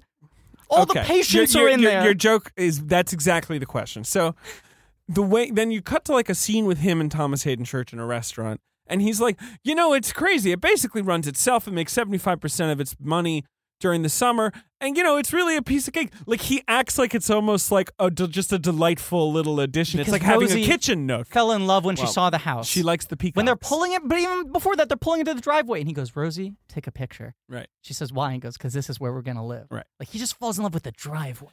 and it's it's just it's it. I mean, And it's Tom kind St. of Church like, is like, you know, you want to have a, a midlife uh, breakdown, you know, buy a you boat. you watch you watch Knocked Up, and you're Yeah, I've like, seen it, well, y- you know, sh- you know, maybe maybe she should get an abortion. She can't get an abortion. The movie's about her being pregnant. Like, you know, that was always Judd Right. Apatow's. Like, you watch We Bought a Zoo, and you're like, I don't think this guy is emotionally or financially equipped to buy a zoo. But it's also like you're like, well, he kind of has to buy the zoo because it's called We Bought a Zoo. So the, I I understand that the movie can't spend too much time being like showing him weighing whether or not to buy the zoo. Like he's gonna buy it's he's gonna buy the zoo. But it also it does But he feel like really he he signs on quick. It does feel like a weird storytelling decision when, by all accounts, it sounds like in real life, Thomas Mead decided to buy a zoo. Yeah, right. And in this movie, he falls in love with a house and is like, I guess if I gotta buy a zoo along with it, I'll buy the zoo. Yeah. Like, you know, like he he bought a fan that came with like a free pen. Yep. You know, when they bundle a fan and a pen together. I have was no trying idea to think what of you're talking about. you know, sometimes you buy a product that comes with another product. I understand. Yeah. Yeah. Another paddock. another product. Uh he buys the zoo. He buys the zoo. Where does he get the money for the zoo? Oh, we're not sure. He sells his old house. Thomas Hayden Church does say the parents left inheritance. Yeah, one And he assumes goes, This is how you're gonna spend dad's inheritance? so yeah. so he he sinks some money into the zoo. Yeah. He goes to the zoo. Yeah. The zoo's full of animals. The Oh, zoo by the way, has- his son hates the zoo. And his, His son is not into the zoo, and he's just like, "Ha! You love this zoo, don't you?" And the kid's like, "Nope." And he's like, "I knew you did. Anyway, let's move into the zoo now." But son's miserable. He gets kicked out of high school. He's clearly not dealing well with the death of his mother, Gets which kicked who out of high school would? for drawing disturbing art and stealing. decapitations and he's stealing. And they go, "This is the fourth strike. We're in a three strike policy." Yeah. So he, the film kind of sets up that it's like he's got no other choice. Matt Damon clearly needs to get away. Right. Every shop and restaurant in this town makes him sad because of his dead wife. Yep. Rosie's gonna be happy making sandwiches wherever, and she loves the peacocks. Son needs a new school to go to. They need to start fresh. Why not Occam's razor? Easiest answer is usually the correct one. Buy a zoo. Right. There's no other option. You got to you gotta buy a zoo. Gotta buy that zoo. Yeah, so they buy the zoo, So they do buy a zoo. acquire the full staff, and all the wacky animals. The zoo, like I said, has somehow been sort of sus- subsistence sustain- sustaining itself. I but guess not it's like, open to the public. I guess it might be part of the thing he says where it's like it's not the summer yet, so it's still like kind of coasting off of previous year's receipts. I don't know. Do they It's ever f- explain what happened to the previous owner? No. Right. It's full yeah. of animals. In, unlike the real zoo, they don't really talk about how it like is dilapidated Yeah. or anything. Yeah. Like they're already so Scarlett Johansson, you know, sh- we should mention is in this movie. Well, yeah, I mean, what's She important to say plays- is you said that the zoo is full of animals, and that's just the employees. Boy oh boy. But no, Scarlett Johansson plays Kelly, the lead zookeeper, Yeah. and she's walking around is what I'm s- in and is like this zoo's incredible. It's like revolutionary design. I'm 28. I'm 28 years old. Look at this incredible zoo. It was designed by this this wacky bearded guy played by Angus, Angus McFadden. McFadden, Yeah. yeah. And uh and- but but she's basically like it's already great. It's Yeah. already up to code, you know? Yeah. It's the best. And you're like, "Okay, well where do we go from here?" But he's not meeting her until after he's bought the place. Yes. Like it feels like maybe that scene should have been when he was on the fence about buying the zoo, and he meets her, and she's like, "Look, all I'm saying is, you take over. The zoo's the best. We we're ready to run this. Right. Uh, you just sign the checks. Right. Uh, but he meets her after the lease is signed. He You know, the does. deed- He hasn't yeah. and they're basically like, "So what's your deal?" And he's like, "I bought a zoo." Yeah. And they're like, "Do you oh, know you're the anything guy. about we heard zoos?" that someone bought a zoo. You He's- bought a zoo. He's, Okay. Yeah, but they're literally like, "What do you know about zoos?" And he's like, "They have animals." Like, I mean, there's nothing. There He calls them cages, and she's like, Oh, uh, she's "They've very been mad. enclosures Very- for a long time now." is, is she mad about this? Some of the other employees, uh, Patrick Fugit, our old buddy from Almost Famous, Yeah, he's back. He plays a craftsman with a capuchin monkey on his shoulder. called Robin. played by Crystal, the most famous monkey in Hollywood. Sure, she's the one from like uh, the thingy majig. Uh, Hangover, Hangover, Three yep. and Animal Practice was that what it was called? Yeah, That was the big deal. Well, she got paid like eighty thousand dollars an episode for Animal Practice. She's Hollywood's top monkey. Uh, you've got Carla Gallo as Uh-huh. Rhonda, who's like the bookkeeper. Also playing it real big. Uh, she's playing it real big. That is accurate. And let me point out the actors in this film playing it big, like J.B. Smoove and John Michael Higgins and Carla Gallo, eh, I think are all great. And would I, I like all Mm. three? You mean you think they're great in, other general. things? In oh, sure, general. I agree. I like all three of them a lot in general. And they could I could see them be giving I could see a world in which they're in the David Frankel version of the movie and you go, they're a highlight. Yep. But they're just the three of them and a couple others are in an entirely different movie. Y- I agree with you. Now, then there's Elle Fanning, who plays Lily, Uh-huh. who's like a homeschooled cousin of Scarlett Johansson's character. Yes. And she works at the restaurant, but she also helps out under the table. Like they pay her cash. yeah, and she's homeschooled by Scarlett Johansson. It Did they ever makes- make that clear? And she makes like neon signs Where in her, are her past. parents? Yeah. Not explained at all. Now, Hello, I saw, new neighbors. I saw Yeah. you saying on Twitter Yeah. that you like this performance. It's, I think Elle Fanning is a wonderful actress. The performance didn't particularly totally work for me, Yeah. but you seem to really like it. yeah, I'm going to talk about this for four and a half hours. Now. No, you're not. You're going to talk about it for one minute.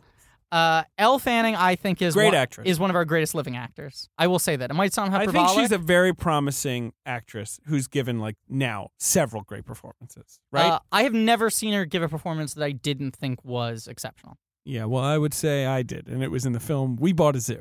I think she's incredible. in this she's movie. only okay. In, I don't like- think this is an incredible character. I think this movie speaks to her abilities. Uh, she's great. I, I think uh, She had been in somewhere the year before, and then she was in Super Eight this the year 2011, which, which she's fucking phenomenal amazing. in. Man. Yeah. And after that, she's in. I mean, she's been kind of all over the place recently. I mean, the movie I cite to everyone, I, I- the one movie, I mean, she's not bad in it, but I guess Maleficent's not like an exceptional performance. But I think most of her performances, I think, are really, I didn't really. see Trumbo.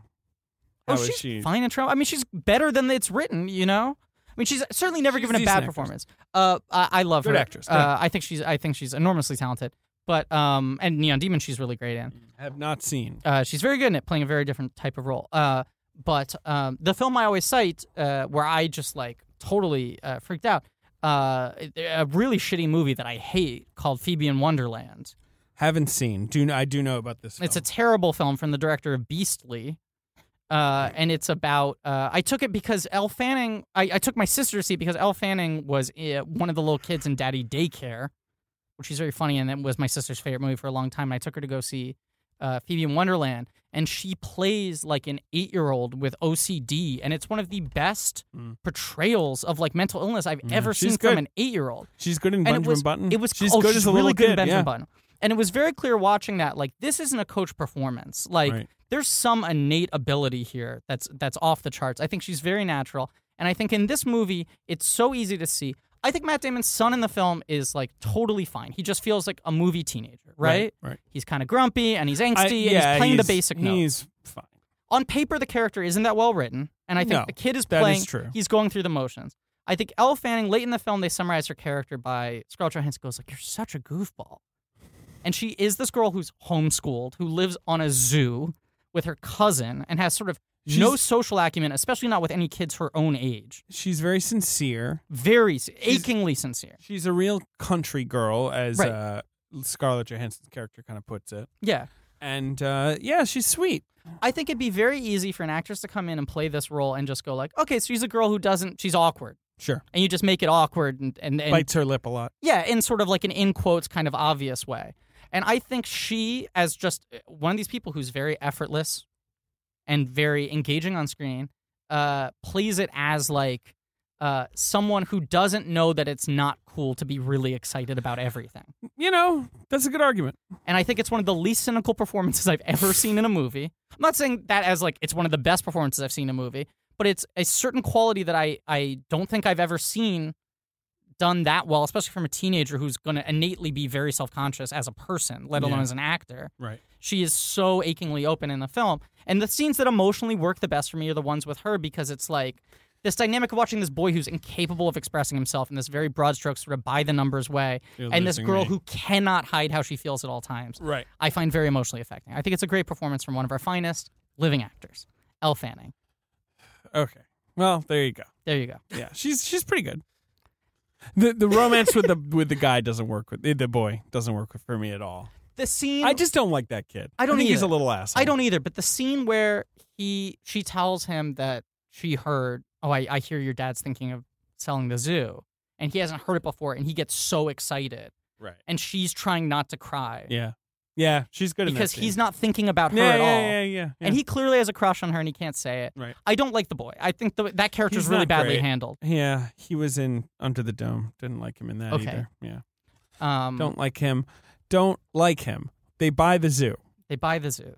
They absorb this crazy family, including Cameron Crowe's mother. That's one thing about watching all the Cameron Crowe movies. in there a she row. is, right? There she is wearing her little like Basically- sunflower hat. Right. It's basically silent, but she's hanging out. I don't think they ever cite who she is or what she does at the zoo, but she definitely works there. But there's this moment at the end where he like kind of gathers the staff and he's Yeah. giving his sort of speech and they're all like looking at him and she's just gets some standing there close-ups, yeah. like in between Peter, you know, uh, Patrick Fugit and you know Scarjo, whatever. Can I throw Oh. another thing out about billing in this movie?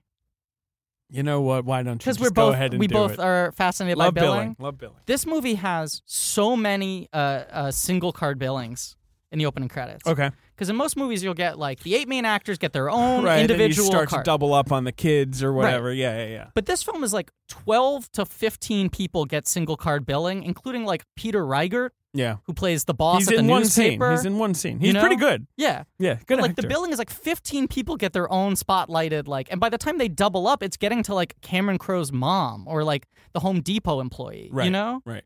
Um anyway, they buy the zoo. He doesn't know what the fuck he's doing. The Nope. son is angry. And the he's- daughter is delighted. He doesn't know what he's doing. The son's angry. Daughter's delighted. He seems that he's like in the grip of like a nervous breakdown.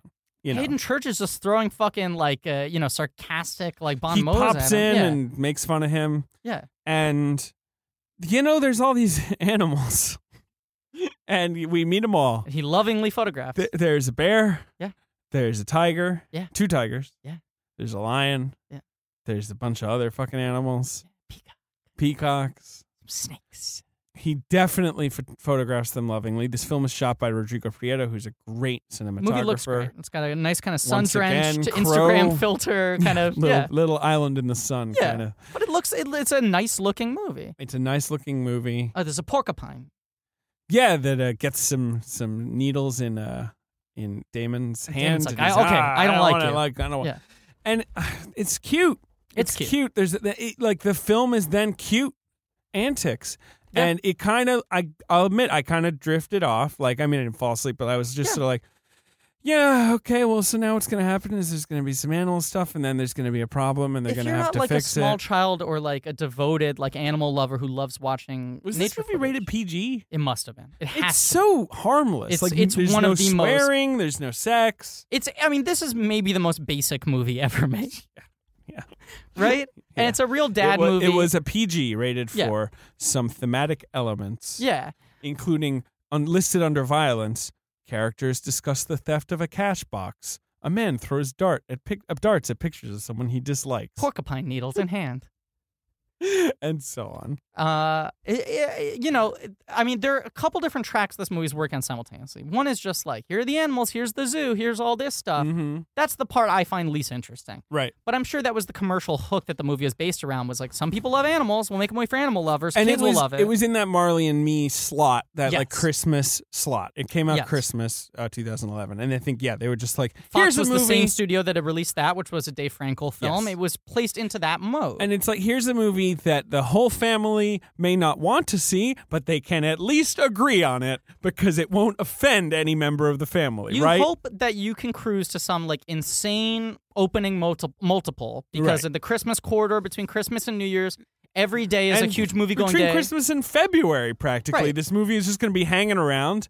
But that idea that like every day is going to be a ten million dollar day because you have families of twelve and they all want to see something together, and we bought a zoo might be the least objectionable thing that everyone can go fine. I'm fine with seeing that, and they see it and they go that was okay, and then they eat at Five Guys, you know, whatever, Absolutely. Yeah. They go to Dave and Buster's. uh, uh, Boston Market, Yeah, yeah, yeah. yeah. Ruby California Pizza Kitchen, yes, Chili's, Two Go's. Cheesecake Factory. All right, so um, Um, that was okay. So the animal stuff is the thing I find the least interesting. it's not interesting, Right. and so it's basically like Matt Damon's like, s- uh, so what's up with this one? And Scarlett Johansson's like, well, the problem with this animal is, blah, blah, blah, you know, this problem. And then the he cage kind of learns doesn't how work. to deal with it. He- It's like they kinda trials and deal with it. tribulations, but they're all It's pretty like- low stakes. The bear escaping is probably the biggest one. The bear escapes, and Matt Damon kind of chases down the bear, and so then they're all like, "Oh, you're brave, Matt He Damon." holds his own against the bear. and then they have to get a tiger off of a rock because the tiger is sick and old. So they yell at it, And and, and, and Damon's sad because he doesn't like to kill. He doesn't like they dying. keep on going. You're gonna have to accept at some point we're Animals gonna have die. to put the tiger and down. he's like, "No, God damn it, my wife is dead." Well, okay, so I was gonna say I didn't know if you picked up on that, because that mirrors the fact that his wife died and he hasn't come to terms with that yet. No, I didn't pick up on it until in that scene when they're all yelling at the tiger to get it to move. They all stop yelling and he's still yelling and he's like, "I put my life on the line for this. I'm not over this yet." You know, like he's yeah, no, I, that was what nudged it over the edge. And he's for me. also yelling at his son a little in that way because he goes, "I just want what's best for you. Why don't you understand that?" yeah. Um, he bought a zoo, so Oh God, you you knew about you followed the We Bought a Zoo with two zeros Twitter account, right? yes. That, that was Bobby Finger, wasn't it? was it I think so. I think that was our friend Bobby the Finger. great Bobby Finger? I'm sorry if I'm I think it misattributing was. Bobby. I Yeah. think you're right now. that I was remember. wonderful. That you was guys amazing. check it out. It's Still up very there, funny. I I, hope. scrolled through it today. Yeah. So there's that track of the movie which I don't really care about, right? There's the element of it being sort of this like midlife crisis financial movie. Yeah, but I don't like that either because it's I like it a so- little more than the animal stuff. I'm It's gonna rank so the three easy. elements. It's easy, but I Because like it they're a like- little more. Uh-oh, you're sinking money into it and then there comes the moment where it's like you're out of money. You have more money though. Do you want to put the more he money looks in an from the envelope. life? he suddenly Right. mysteriously finds eighty five thousand dollars and is like, "Oh, I guess I'll do." So, it. do you gonna put the more money from your wife into the zoo? No, Mm, And he's like, "Yeah, That's a bad idea. I shouldn't do it. I'm gonna do it. You know, and like that's the extent of the decision. Also, motherfucker bought a zoo at that point. Like, why Yeah, I not mean, double you already down? bought the Right, you zoo. already bought the zoo. Uh, yeah, but yeah, uh, you know, whatever. I like. I'm less interested in the financial elements of it Oh, than and I there's am. that moment where like Rhonda, the Carla Gallo character, freaks out and tells everyone like he's gonna sell the zoo, and they're like, "Are you gonna sell the zoo?" And he's like, "No, I'm not gonna sell the zoo." Yeah, and he's and like, then it's over. Rhonda, enjoy moving to Mexico. Yeah, and she's fuck like, you, I don't Rhonda." speak Spanish. Yeah. He tells Rhonda to go fuck herself. And I can't believe that slipped by the MPAA. They gave it a PG. There's that scene where he just tells off Rhonda. Um, there's- so there's that element. I don't find that. And then they feed her to the animals. And, and and they're all just ritualistically, while they feed her piece by piece, Yeah, right, very right. slow. The film goes into real time for 45 minutes. You watch the animals peel her flesh off like fucking string cheese, and they Yeah, just Mm. yeah. go, fuck you, fuck you. Um, Guys, that actually doesn't happen in the film. Yeah, no, it happens after the credits. Correct. Uh, and then Nick Fury. Or recruits Suicide them. Squad. no, go ahead. Go ahead. Uh, we bought a zoo. Yeah, we bought a zoo. Mm-hmm. Uh, we didn't. Let's make it clear. The characters in this film did. Yep. Uh, neither David nor I have ever bought a zoo. True. I cannot speak for I Ben. once worked at a zoo for one week. Did you really? Yes. When I was eight years old, I worked at Good the cen- zooing age. Well, it was very if good. Rosie Me is anything to go by. I worked at the Central Park Zoo in like some sort of a like you know kids. It was like a summer kid program. It was like Yeah. it was like kind of like a day camp. Who are you and- playing? The tiger, the lion? Which I one? was assigned to the red panda Oh. exhibit. Very fun. Red pandas are very cool. Ah. Uh, uh, Ben. Never bought a zoo. Okay, Good to know. I was a little worried. C- If Uh, To you be fair, Ben Ben's feels like done someone a lot who of might crazy have bought stuff. a zoo. if you Ben's have lived a lot of if life. you have bought a zoo, please tweet at us hashtag I bought a zoo Yes. at blank check pod. Thank Yeah. you. Thank you very much. Um, I don't find the financial element that interesting. I do like the idea of because the movie sets this up, but like Thomas Hayden Church is like, you're doing this because you're going through a crisis. You're middle aged. You know, your wife died. You just quit your job. Like, don't commit to this. And I kind of like the movie that's like him just going like, is this the dumbest fucking decision? Like, too late to get out of it. You know. I don't like the financial shit. I like the sort of internal struggle of him trying to figure out whether or not he's an idiot for having gotten into this thing. I think that works okay. Then there's the main tract of this movie that I think is pretty successful, which is a movie about grief. I think it's pretty successful. I think it's more successful than Elizabeth. A hundred percent. So I I'll give it that. This movie feels almost to me like, and this is where I'd love to find out someday somehow if he added the dead wife element or if that was an Alan Brosh McKenna. Thing. I would love to know, because but it would require me watching more about We Bought a Zoo, yeah, which, which, I probably don't isn't really gonna want to do the happen. research. Right. But it does feel to me like that whole plot of the film, which is what the movie starts on and ends on, Yeah. and ends up being sort of the larger thematic theme of the movie, uh, feels like a corrective to Elizabethtown. Yeah, And it feels like a much smarter portrayal of grief because Elizabethtown is a guy who we're supposed to buy is suicidal and is inconsolable, yeah, but also just seems totally happy go lucky the entire time. right. And this movie is about a guy who wants everyone to think that he's doing okay and isn't really addressing what's going on. So you don't get sad sack Matt Damon. He's pretty fucking like functional He's the pretty entire chipper. film. It's just like almost too chipper, like in the same way that the girl is almost too cute. But that but I'd say his chipperness is like part of The, it's baked into the cake of this film. It's that's what he needs to overcome. You Right. know, and it's an okay cake. It I, tastes I, okay. the grief stuff really works for me. I will say that. so you like the frosting, Yeah. and the rest of it's okay. And then But you know the other thing is you're a real sad, miserable I'm bastard. a sad, right miserable Now. bastard, and uh, you know, uh, the the sentimental bone in my body, I think, is a pretty direct carbon copy of the this one of the sentimental bones in Cameron Crowe's body.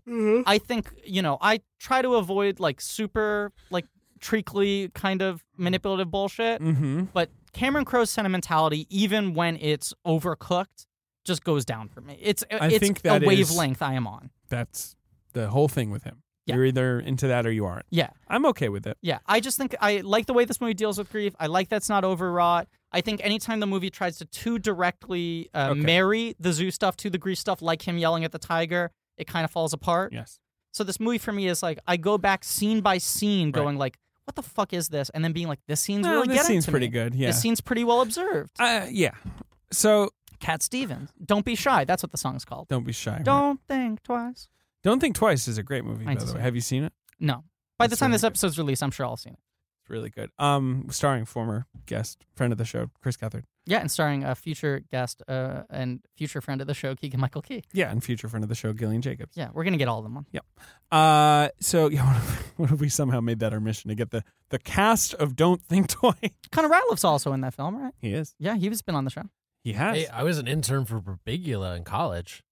Uh, I've had one uh, terrible interaction with Beriglia, which I will not share on this podcast because it will take too much time. yeah, please don't. I, I Well- behaved poorly and made a, a real fool of myself.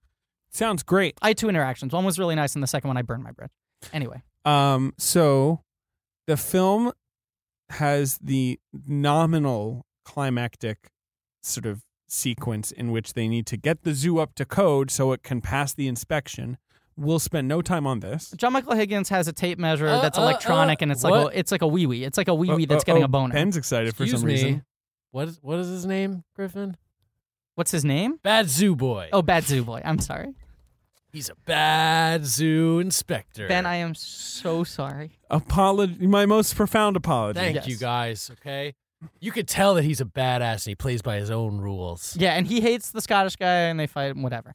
That's going on. So Th- There's then- a scene where they go to Home Depot, and he uses the credit card. It's a and, cute scene. And she's like, "Wait a I love second." that too. And the credit card's like chipped, and he's like, "I'm sorry, I've been maxing it out." And she's like, "No, you work for the that zoo. I love that zoo. Is that coming back?" And you see the other people online, and it's like this idea that people have just been waiting a year for the zoo to open, but they never really talk about. There's like No, that there's moment, no- no. And then later in the film, she's like, "We've been flyering seven seven. We're opening seven seven, and then it just rains for a month. No, no, no, no, no. No, you're getting it wrong. Okay. So here's, you know, y- th- this is how they deal with the promotion of the zoo. You're correct about this. He discovers that his son's a great artist, or he remembers this. Yeah. And he takes a picture of the son that the son did of a tiger that they had to put down. I watched this last night, and I already entirely forgot. They that this put it on the happens. poster, and that's what gets the son into the zoo, you know? Yeah. And then they flyer. You don't see the flyering, but that's, you know. And then it rains before the zoo's going to open the day before. and like the weather the weather report's like it's going to rain forever, which is not really a weather report. It's No, like it says I wrote it down. This is going to be the wettest summer in a hundred years. Ay, ay, ay. And then he wakes up the morning of, and it's not raining. Phew. Great. But then no one shows up to the zoo. Oh, no. no. And but then they go and check. A tree fell on the road. Oh no! They'd step over the Who's tree. behind the tree? Everybody! It's like it's a line for the new fucking iPhone dropping. And people park their cars, they're And out they're in like, the street. Zoo, zoo, zoo. it's so fucking dumb. And, And he you're like- goes, come on in, and they all have to climb over the tree like it's an adventure because life's an adventure, David. and then it's like, and and Sigur Rose, who did the music, uh, Joan C or whatever his A name couple is, did original the- songs did He's the got score. he's got yeah. you got a, a Sigur Rós song building on this Yeah. soundtrack, and you've got uh, Dun, dun, dun, dun, dun, dun, dun, dun, dun, dun, dun, dun, dun, dun, dun. That And this one. is only like two Coppola. years after Slumdog, three years, which used Three that years. song and as like their big climatic thing. This Yeah. movie uses the song three times in a row. They like start it, Uses it over and it over. fades out, and then 30 seconds later they'll start the song over again from the beginning. and I think we're supposed to assume that it was a mix of sentimentality and that great fucking tiger picture. That's so fucking good that somehow got record numbers to go to That this Home zoo. Depot woman, you have to imagine for the Yeah, last she's month, just every been telling customer, everybody, she's just been that going, zoo's coming back. seven seven. That zoo you like's going to come back in style.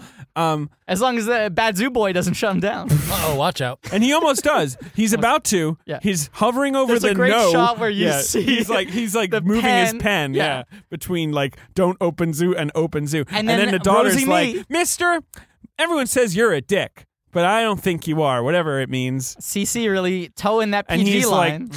I don't think it's gonna work Everyone cries. for you to open the zoo. like, it's like the most annoying shit in the world. You'd think Cameron Crowe would, but I guess he's just like, let's lean into this. This He's is just a trying to- uh, big Cameron Crowe's- applause line movie. you Cameron know? Crowe's trying to get back on base. You know, he hasn't even been bat up to bat in a while, and his last time was a strikeout. He wants to get on base, so it feels like there are con- some concessions in this movie, but within it is a corrective of maybe this is a better way to make a movie about grief. You know, marrying Uh, with some yeah. things that might work in a more conventional it's, way. It's like we like it's a it's the more conventional way. yeah, and look, America bought a ticket. This film did pretty well. Um, it did. Well, we'll get to that. Yeah. Okay. But they bought his. So two other things happen. Yeah. One, he kisses Scarlett Johansson out of nowhere We in have barely the shed. talked about her character because it's my she least doesn't have much favorite of part a the character. movie. I mean, I mean, she's sort of no nonsense. She's a zoo nerd. She's a zoo nerd lady. Yeah, she likes zoos. she's 28. Yeah, she's when a she zoo. shot this film, she was 26. This sounds right. Maybe character, I 27. remember Amy Adams being in talks or at least in contention for this role, and then I think she turned down to do the Muppets instead. This film would make a lot more sense with Amy Adams. You could see the Elle Fanning character being a daughter rather than a cousin, you know, or a niece. Um, and also in a film, there's a part early in the movie where Thomas Hayden Church is like, why don't you ask out that one woman who gave you the lasagna? She was a looker. And he goes, I don't even know what a looker is. Is that what it is these days? Yeah, and he's like, because I had the real thing. That's the thing. He said it's tough for me to even know because I had the real thing. And Yeah. it's like his wife in this movie is by all accounts was the greatest person who ever lived, right? Everyone who met her was so thoroughly charmed by her. She was drop dead gorgeous. For him to then after so much resistance to all these housewives and uh, single mothers at the kids' school at the beginning of the movie who were all just throwing their lasagna and their genitals at him, to then fall in love with a 28 year old who, okay, I understand extreme circumstances. She's beautiful. She looks She's like Scarlett gorgeous. Johansson. Yeah. You're working together in an enclave where you barely see anybody else. right. You know? but he doesn't fall in love with her. No, but it's like They such have a crushes on each other. yeah, and it's just like you should know better than that. Like you're resisting going on dates with anybody. Yeah, She's but- 28. This is Well, not going to be a good okay. lasting thing. You're harming the business. All right, all right. She's your okay. head zookeeper. All right. Well, look, one, I kind of agree with you. You almost wish it just like they have that one scene earlier where she's like, they both like, we're not going to act he on says it. like, He's like, I, am I not think gonna- you're a very beautiful woman, I'm not gonna and I- be- I'm I- I would totally be in my offended if head. you did. And She goes, "A- and it's a good Cameron Crowe line. She says, also, if I want to kiss you, Right. you it'd wouldn't be have a happening. choice. Yeah, it you would, wouldn't it- have a choice. whatever it is. Yeah, Uh, and then it it just maybe it was a network note or maybe Cameron Crowe just likes kissing, but you know it's just like well you know what let's have him let's have him make out a little and say like hey maybe we'll keep doing this you know it's all very cash. It's very cash. I would like this movie 10% more if it didn't happen. I would Okay. A, commend this movie for not forcing them into any sort of romantic relationship and just making it a movie about a man and a woman who work together and respect each other. And even if it was just the scene where he's like, you're attracted, but we're never going to act upon it, would be nice because you're acknowledging that they're both beautiful movie stars, charismatic, and they would obviously want to fuck each other right. but uh, I, I just, it, you know, I like that they hold it back and they just make it, oh, make out next Tuesday. You want to make out some more? But like, eh, you don't fucking need to do it. It makes me uncomfortable because she's so young. She's playing older than she is, and the age she's playing is still too young for him. Especially someone who is such a fucking dad in this movie and is at such a different point in his life. Right. And I just, it makes me worried about the future of the business because that breakup's going to be tough. Or even if there's just a point where it's like, maybe let's not make out so much. I mean, what's what's going to fucking happen then? You know? Um, she's, she's fine in this movie. The next year, Avengers comes out, and her career suddenly starts making sense again. and She rebounds really hard. That's the thing. She was in such an odd spot, and Yeah. she's just about to pull out of it. Yeah. Yeah. Anyway, um, they make, but that's not that's so that's the one thing. yes, But then the other thing is that he finally gets the courage after the zoo's a huge success. Yeah. To go into the restaurant that he met his wifey at.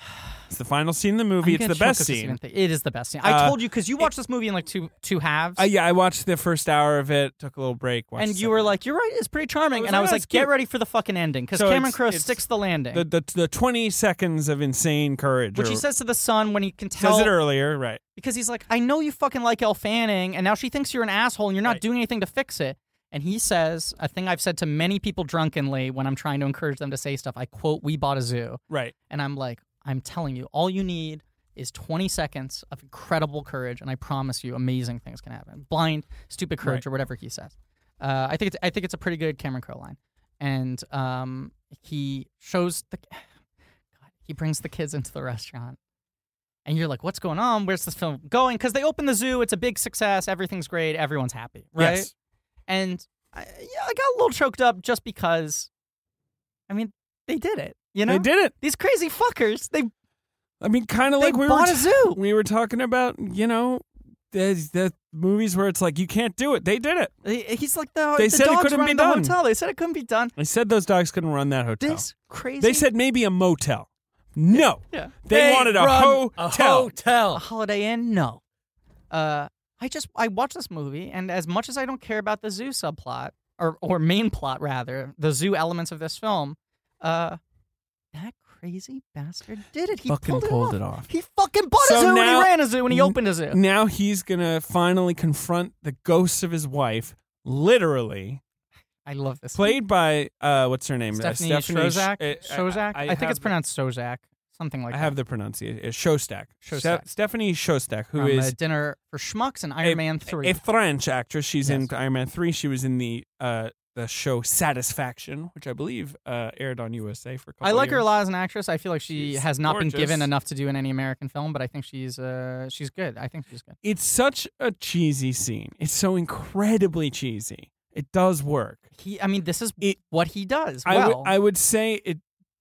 it- If you could, if if I wanted to criticize it, I would say it's kind of sticks out like a sore thumb a little bit at the 'Cause end of the, whole movie. movie didn't feel like it was building up to that because half No. the movie's about a zoo. Yeah, it's mostly about a zoo. You know, and then it's then he's like, okay, kids, and so but Damon it does a good job. he goes, I "I'm going to think. show you how I met your Right. mom," and he brings him in, He's like, and he she's goes, sitting right "She's there, sitting right there." and and- I'm, I'm. Wait a second, and he like runs out, and he's like, I'm walking down the street. but the you know? kids look over and they see the mom. Well, tha- that's after he comes back Oh, right, in. yeah, and he goes, "20 seconds on the clock," Right, right. You and gonna then see the that? kids see the mom. The movie like stops for a second, and then they go, like, "Hi, mom." which is beautiful. But it's like It he's is made the nice. moment so vivid to them that they can see her there. Right. And he goes, okay, so I have 15 seconds on the clock still.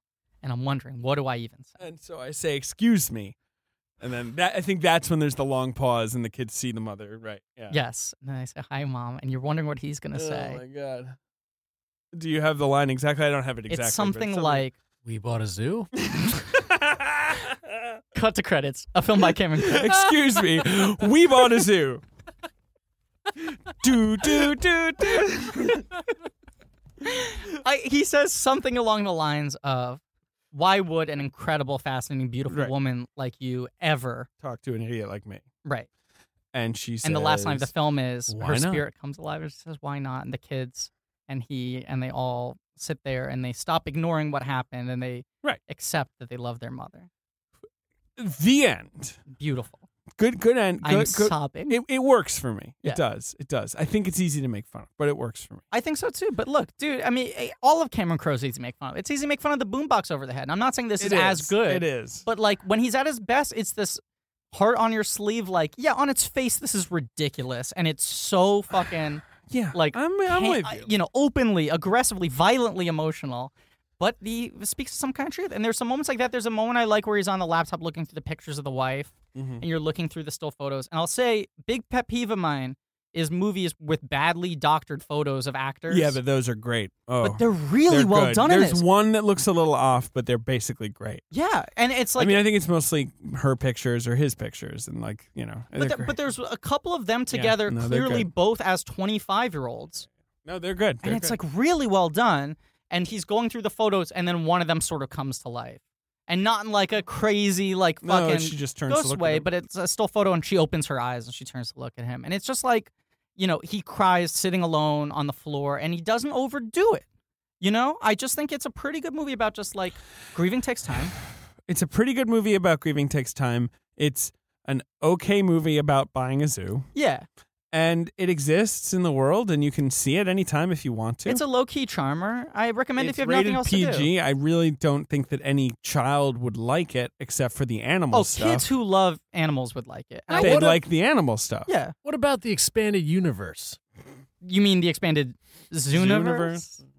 Yes. Mm. You're talking spin off films? Yeah, well, like, what about a prequel? Uh, you know, they sold the zoo. be a good sequel. Uh, they were forced into, prequel, sequel. We, into you talk uh, about spin offs. I mean, crippling debt by we, the zoo. we bought a ticket for the zoo. You could make a separate film about everyone who has ever gone to the zoo as a customer. Let's play the box office game. Okay. This film came out in December, uh, Christmas time, four day weekend, uh, December 23rd, 2011, Wow. Okay. It so it's, uh, opened- Christmas week. Yeah. at number six yeah, it didn't open well, but it multiplied well. with 14, uh, 15 million over the long weekend. It multiplied to 75 mil, just pretty- decent, Pretty solid. domestic. Uh, Oh. I took think the movie only cost 40 or 50. made 50 t- cost 50 mi- 50 to make it Yeah. made 120 worldwide not a big hit by any I means think it probably did Fine. well in home video, but that's a solid on base Fine. double, you know? fine Yeah. i would say it's a single I'd say it's a double. uh, but do you want to guess what the top five films of that s- that weekend and christmas were 2011. Okay, so I gotta I gotta place my. I'm trying to think what the big Christmas blockbuster was in 2011. So 2011 is uh I'm thinking of other family movies. Uh, Hugo came out that year, but had come out a month earlier. That came out yeah Thanksgiving. hugo oh. is down at number 12 Muppets came out in Thanksgiving. muppets is down at number 11 Uh, did Disney have a big Christmas release? um you know not really No. they had they they have a film that op- they have War Horse, which opened at number seven, Okay. and the Muppets is technically Disney. right. And and But Tintin no. is still in the top ten. Tintin is number five. It Number opens that on the week nugget. Okay. with twenty three million dollars. Uh, one one of my picks for one of the most underrated films of the decade. One day we're gonna do an episode about it. I, I, love think. Tintin. Yeah, we're gonna So do. A you got miniseries number just on Tintin. five. Okay, number five. All right, number four is yeah, a- let's we'll go do up. ascending. Yeah. I Uh, like number it. four is a film that also had come out that week that was expected to be really big, but A was a, disappointment. a re- it, it did fine. It opened to twenty seven. I think it cleared about hundred total. Live action or anime? Live action, R rated, very dark it was a very dark film. in adaptation. 27. Oh, The Girl with the Dragon Tattoo. That's right, yes. which I also think is an underrated movie. And it's a film that like squeaked to 100. People thought it was Yeah. going to be It- like they thought it was going to be a franchise starter, but I Yeah. think people were getting a little sick of the girl with the dragon tattoo. You know, if it had come Yes. out a couple years earlier and there wasn't already a fucking Swedish movie about, yeah, uh, you know, yeah, and or as what, much you know. as like they got a lot of juice out of like the joke of like, whoa, it's the feel bad movie at Christmas time. I think that was a bad time to release that oh, movie. terrible time. Yeah. No, they were they were really It's the opposite of We Bought a Zoo. No family's going to want to see that together. And this is the time of the year where like your personal movie going choices are probably thrown out the door Well, to appease. The, I think they're going for the other family approach, which is let's all go to the multiplex. Right. You guys will go see the film that's number 3 yeah, in the box office, which you're gonna have to guess in a second, and you you know, mom and daughter go see We Bought a Zoo, and I'm gonna go see Girl with a Dragon Tattoo. So you know what I think their actual approach was? Uh, Well, no, I think that was their intended goal. Yeah, I yeah. think what actually happened at the box office for them was And I didn't mean to be so gendered. About I it, know. but you know, I know. I'm just it's this is how the studios think. I think what actually happened was the only people who went to see the movie were people who don't talk to their families. you know, who are just like, I'm I'm gonna go see what I want to see. I went to see it with like a bunch of friends who all like the book. I I, did too. had I, never read saw the it with John book. Goldman, but you and I see five movies a week. No, I'm I- saying yes. like, tr- I think that's why the film underperformed Anyway, to some degree. Number three, it's a film that you probably could be able to fucking talk about. Oh boy, with such disdain, you say. Is it a children's picture? Yes, it is second weekend, and it has now made 56 million dollars at the box office. It eventually makes 133 and 340 million total worldwide. Interesting. Is animated or live action? It is a mix of the two. Well, see, I think you're assuming. I was going to guess this was in the 10 at number three, actually, preemptively. Mm. You're assuming I've seen this one. I have not. Oh, you haven't seen? I this believe it one? is Alvin the Chipmunks Chipwrecked. That's correct. I have only seen one and four because I hated the first film and I only came back on board because my boy Walt Becker had taken the reins. yeah. I had a feeling this. Who directed Chipwrecked? Who was that? oh, I can tell you exactly who it is. Do you have it there? I do. Uh, Mike Mitchell? Yes, that's correct. I can tell Director you of all Sky four High, directors. yeah. Yes, which is one of my favorite movies. Uh, first film was directed by Tim Hill, I believe, who directed Muppets from Space. Uh-huh. Second film was directed uh, by Betty Thomas, who was a Sure. cast member on Hill Street Blues, That's that's Road Chip. and then went on to direct uh, Doctor Doolittle and uh, I Spy. oh, okay, sure. Yeah. A bunch of Eddie Murphy comedies. Right. And then, of course, uh, the uh, OG Walt Becker, uh, the original garbage filmmaker. Uh, yeah. Anyway, okay, that's number three at the box office. Number two. Number two is a sequel. I have never seen it. I did see the first film. Uh, it it's a, it's in its second week of release. It Sherlock Holmes made- Game of Shadows. Yeah, Yeah. Never seen it. So this is how this Some people like it. yeah, I've only seen the last 10 minutes on TV and thought it was better than I thought it would be because I don't like the first movie. I barely remember the first one. I mean, I remember when the first came out. One came out, and we were all just like Robert Downey Jr. Yeah. We love him. We love him. You know, we're gonna see it. Yeah. And then we saw it. and We were like, hey, good score. I'll say Like, th- uh, eh. the score is great for Great that movie. score. Great score. Uh, that is the only movie w- where uh, I just openly checked my emails in the middle of the film. I turned my phone off at the beginning of every movie. Well, it was the early days of smartphones. You know. No, but even then, I just was like, I'm so uninterested. I would rather see because I'm waiting on a couple big emails. Um, Jared Harris plays Moriarty in in the second film, and He he's a does. great actor. So I remember watching the last ten minutes and being like, oh, this already seems more engaging because he's doing some Mm. some interesting work. Um, the original Alvin and the original Sherlock were also released in the same weekend, which is They why I was were. trying to guess it was those two odd. part and parcel. Yeah, yeah, yeah. Yes. And they both made lots of money, as did those two sequels. Number one is maybe my favorite action film of the decade, and probably one of my favorite action films of all time. Mission Impossible Ghost po- Ghost. Mission Impossible Ghost Protocol. Yes. Uh, one of the one of the best American films of the of the 2010s. I prefer Rogue Nation. I love Rogue Nation, but nothing beats Ghost Pro. For me, it's all about Rogue Nation. Mission Impossible Ghost Protocol is one of the only movies in my life that I have actively like gasped during, like out well, loud. yeah, I mean, th- yes, that Oh, Yeah. in Utah on IMAX, Yeah, right? yeah. Yeah. that sequence is unbelievable.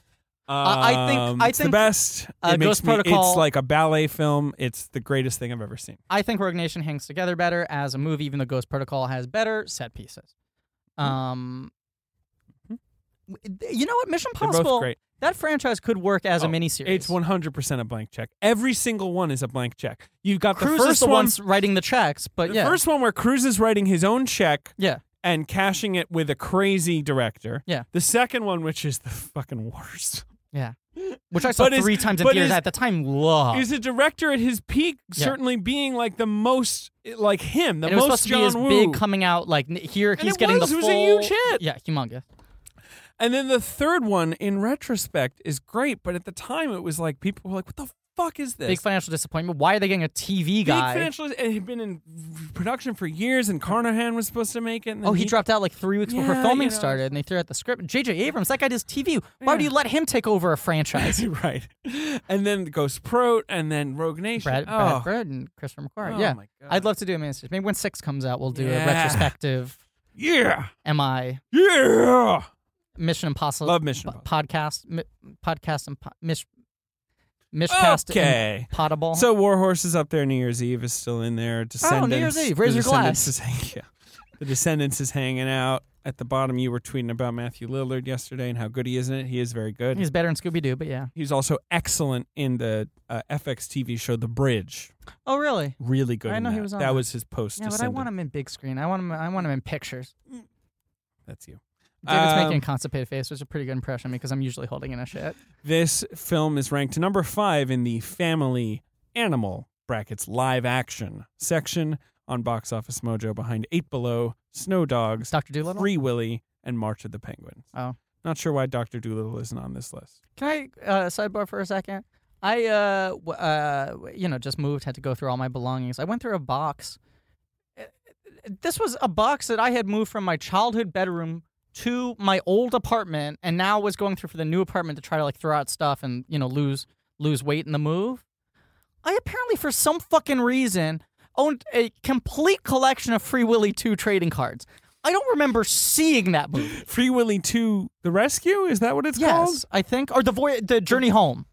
I think you're right. I think Free Willy 3 might be the wet res- the rescue, the rescue. I swear to God, I don't the think Adventure Home. I don't think I've seen Free Willy two. I owned I have. every Oh. single trading card. I saw the Boy, first did one I see movie it. in theaters. I thought it was okay. That I was saw not the a big first one movie in for- theaters. Loved it. David, why did I own every one? They were like the numerated, like the cards told the story of the film, and I had literally every one. Da, da, da, da, da, da, da.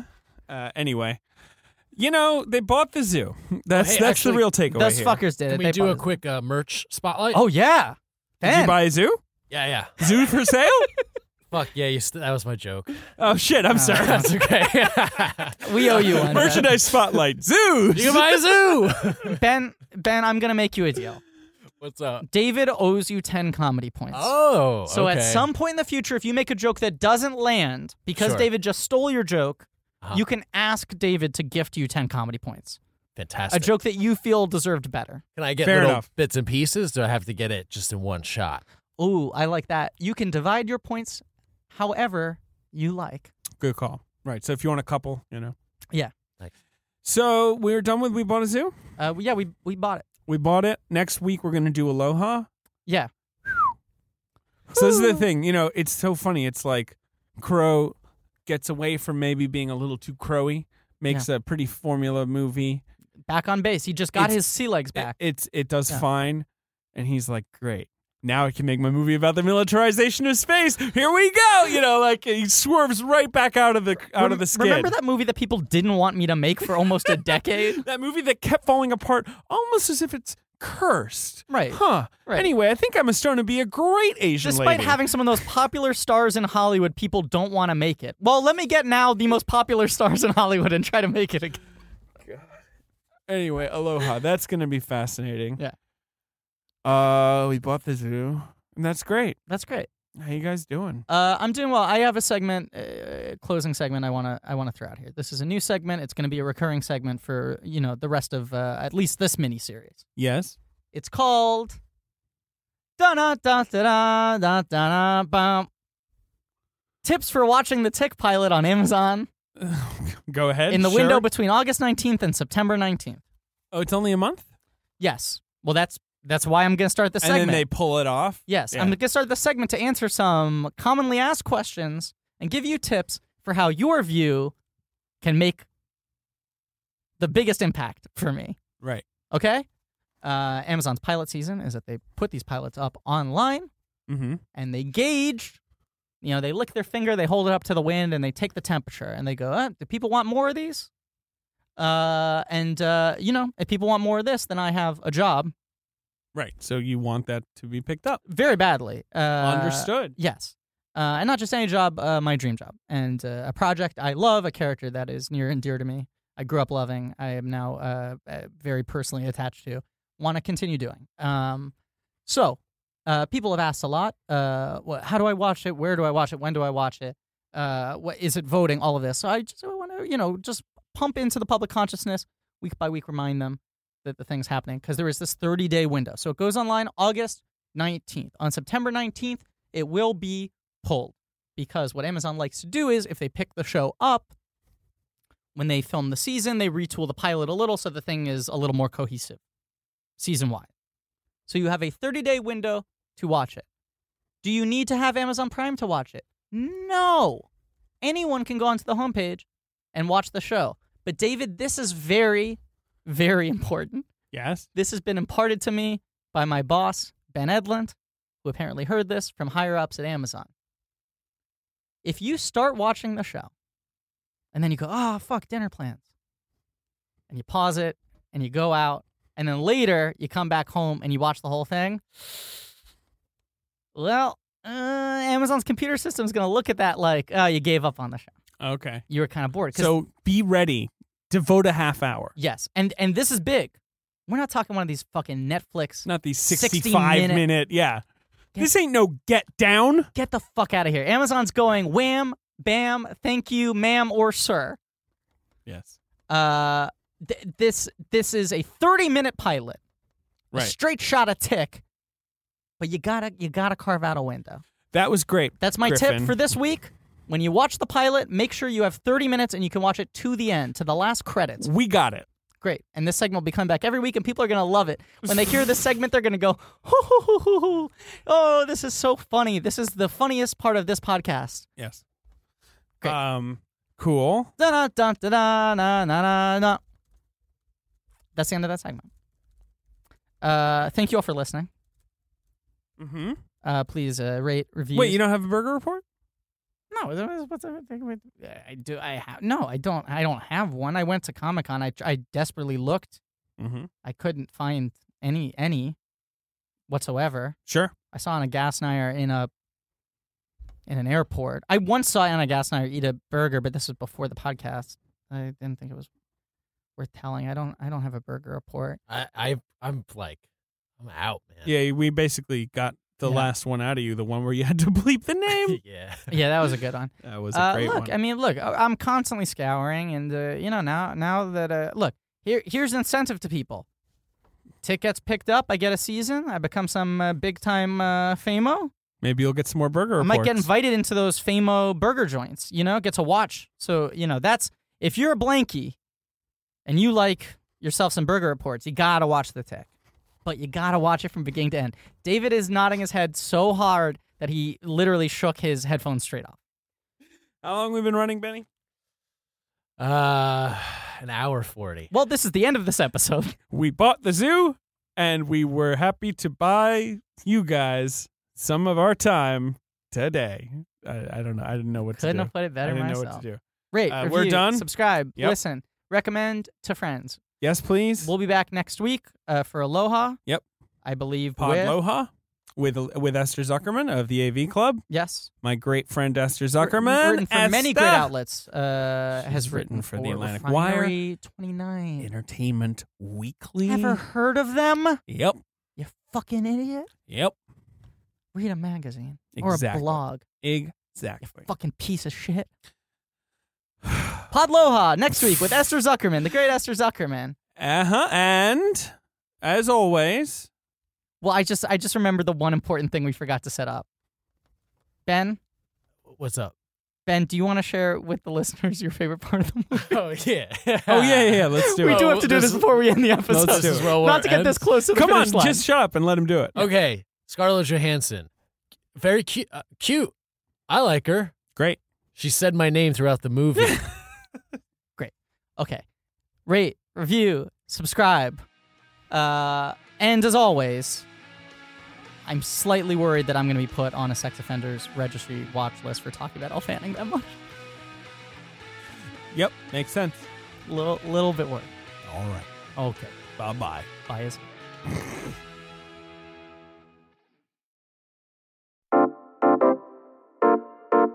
This has been a UCB comedy production. Check out our other shows on the UCB Comedy Podcast Network.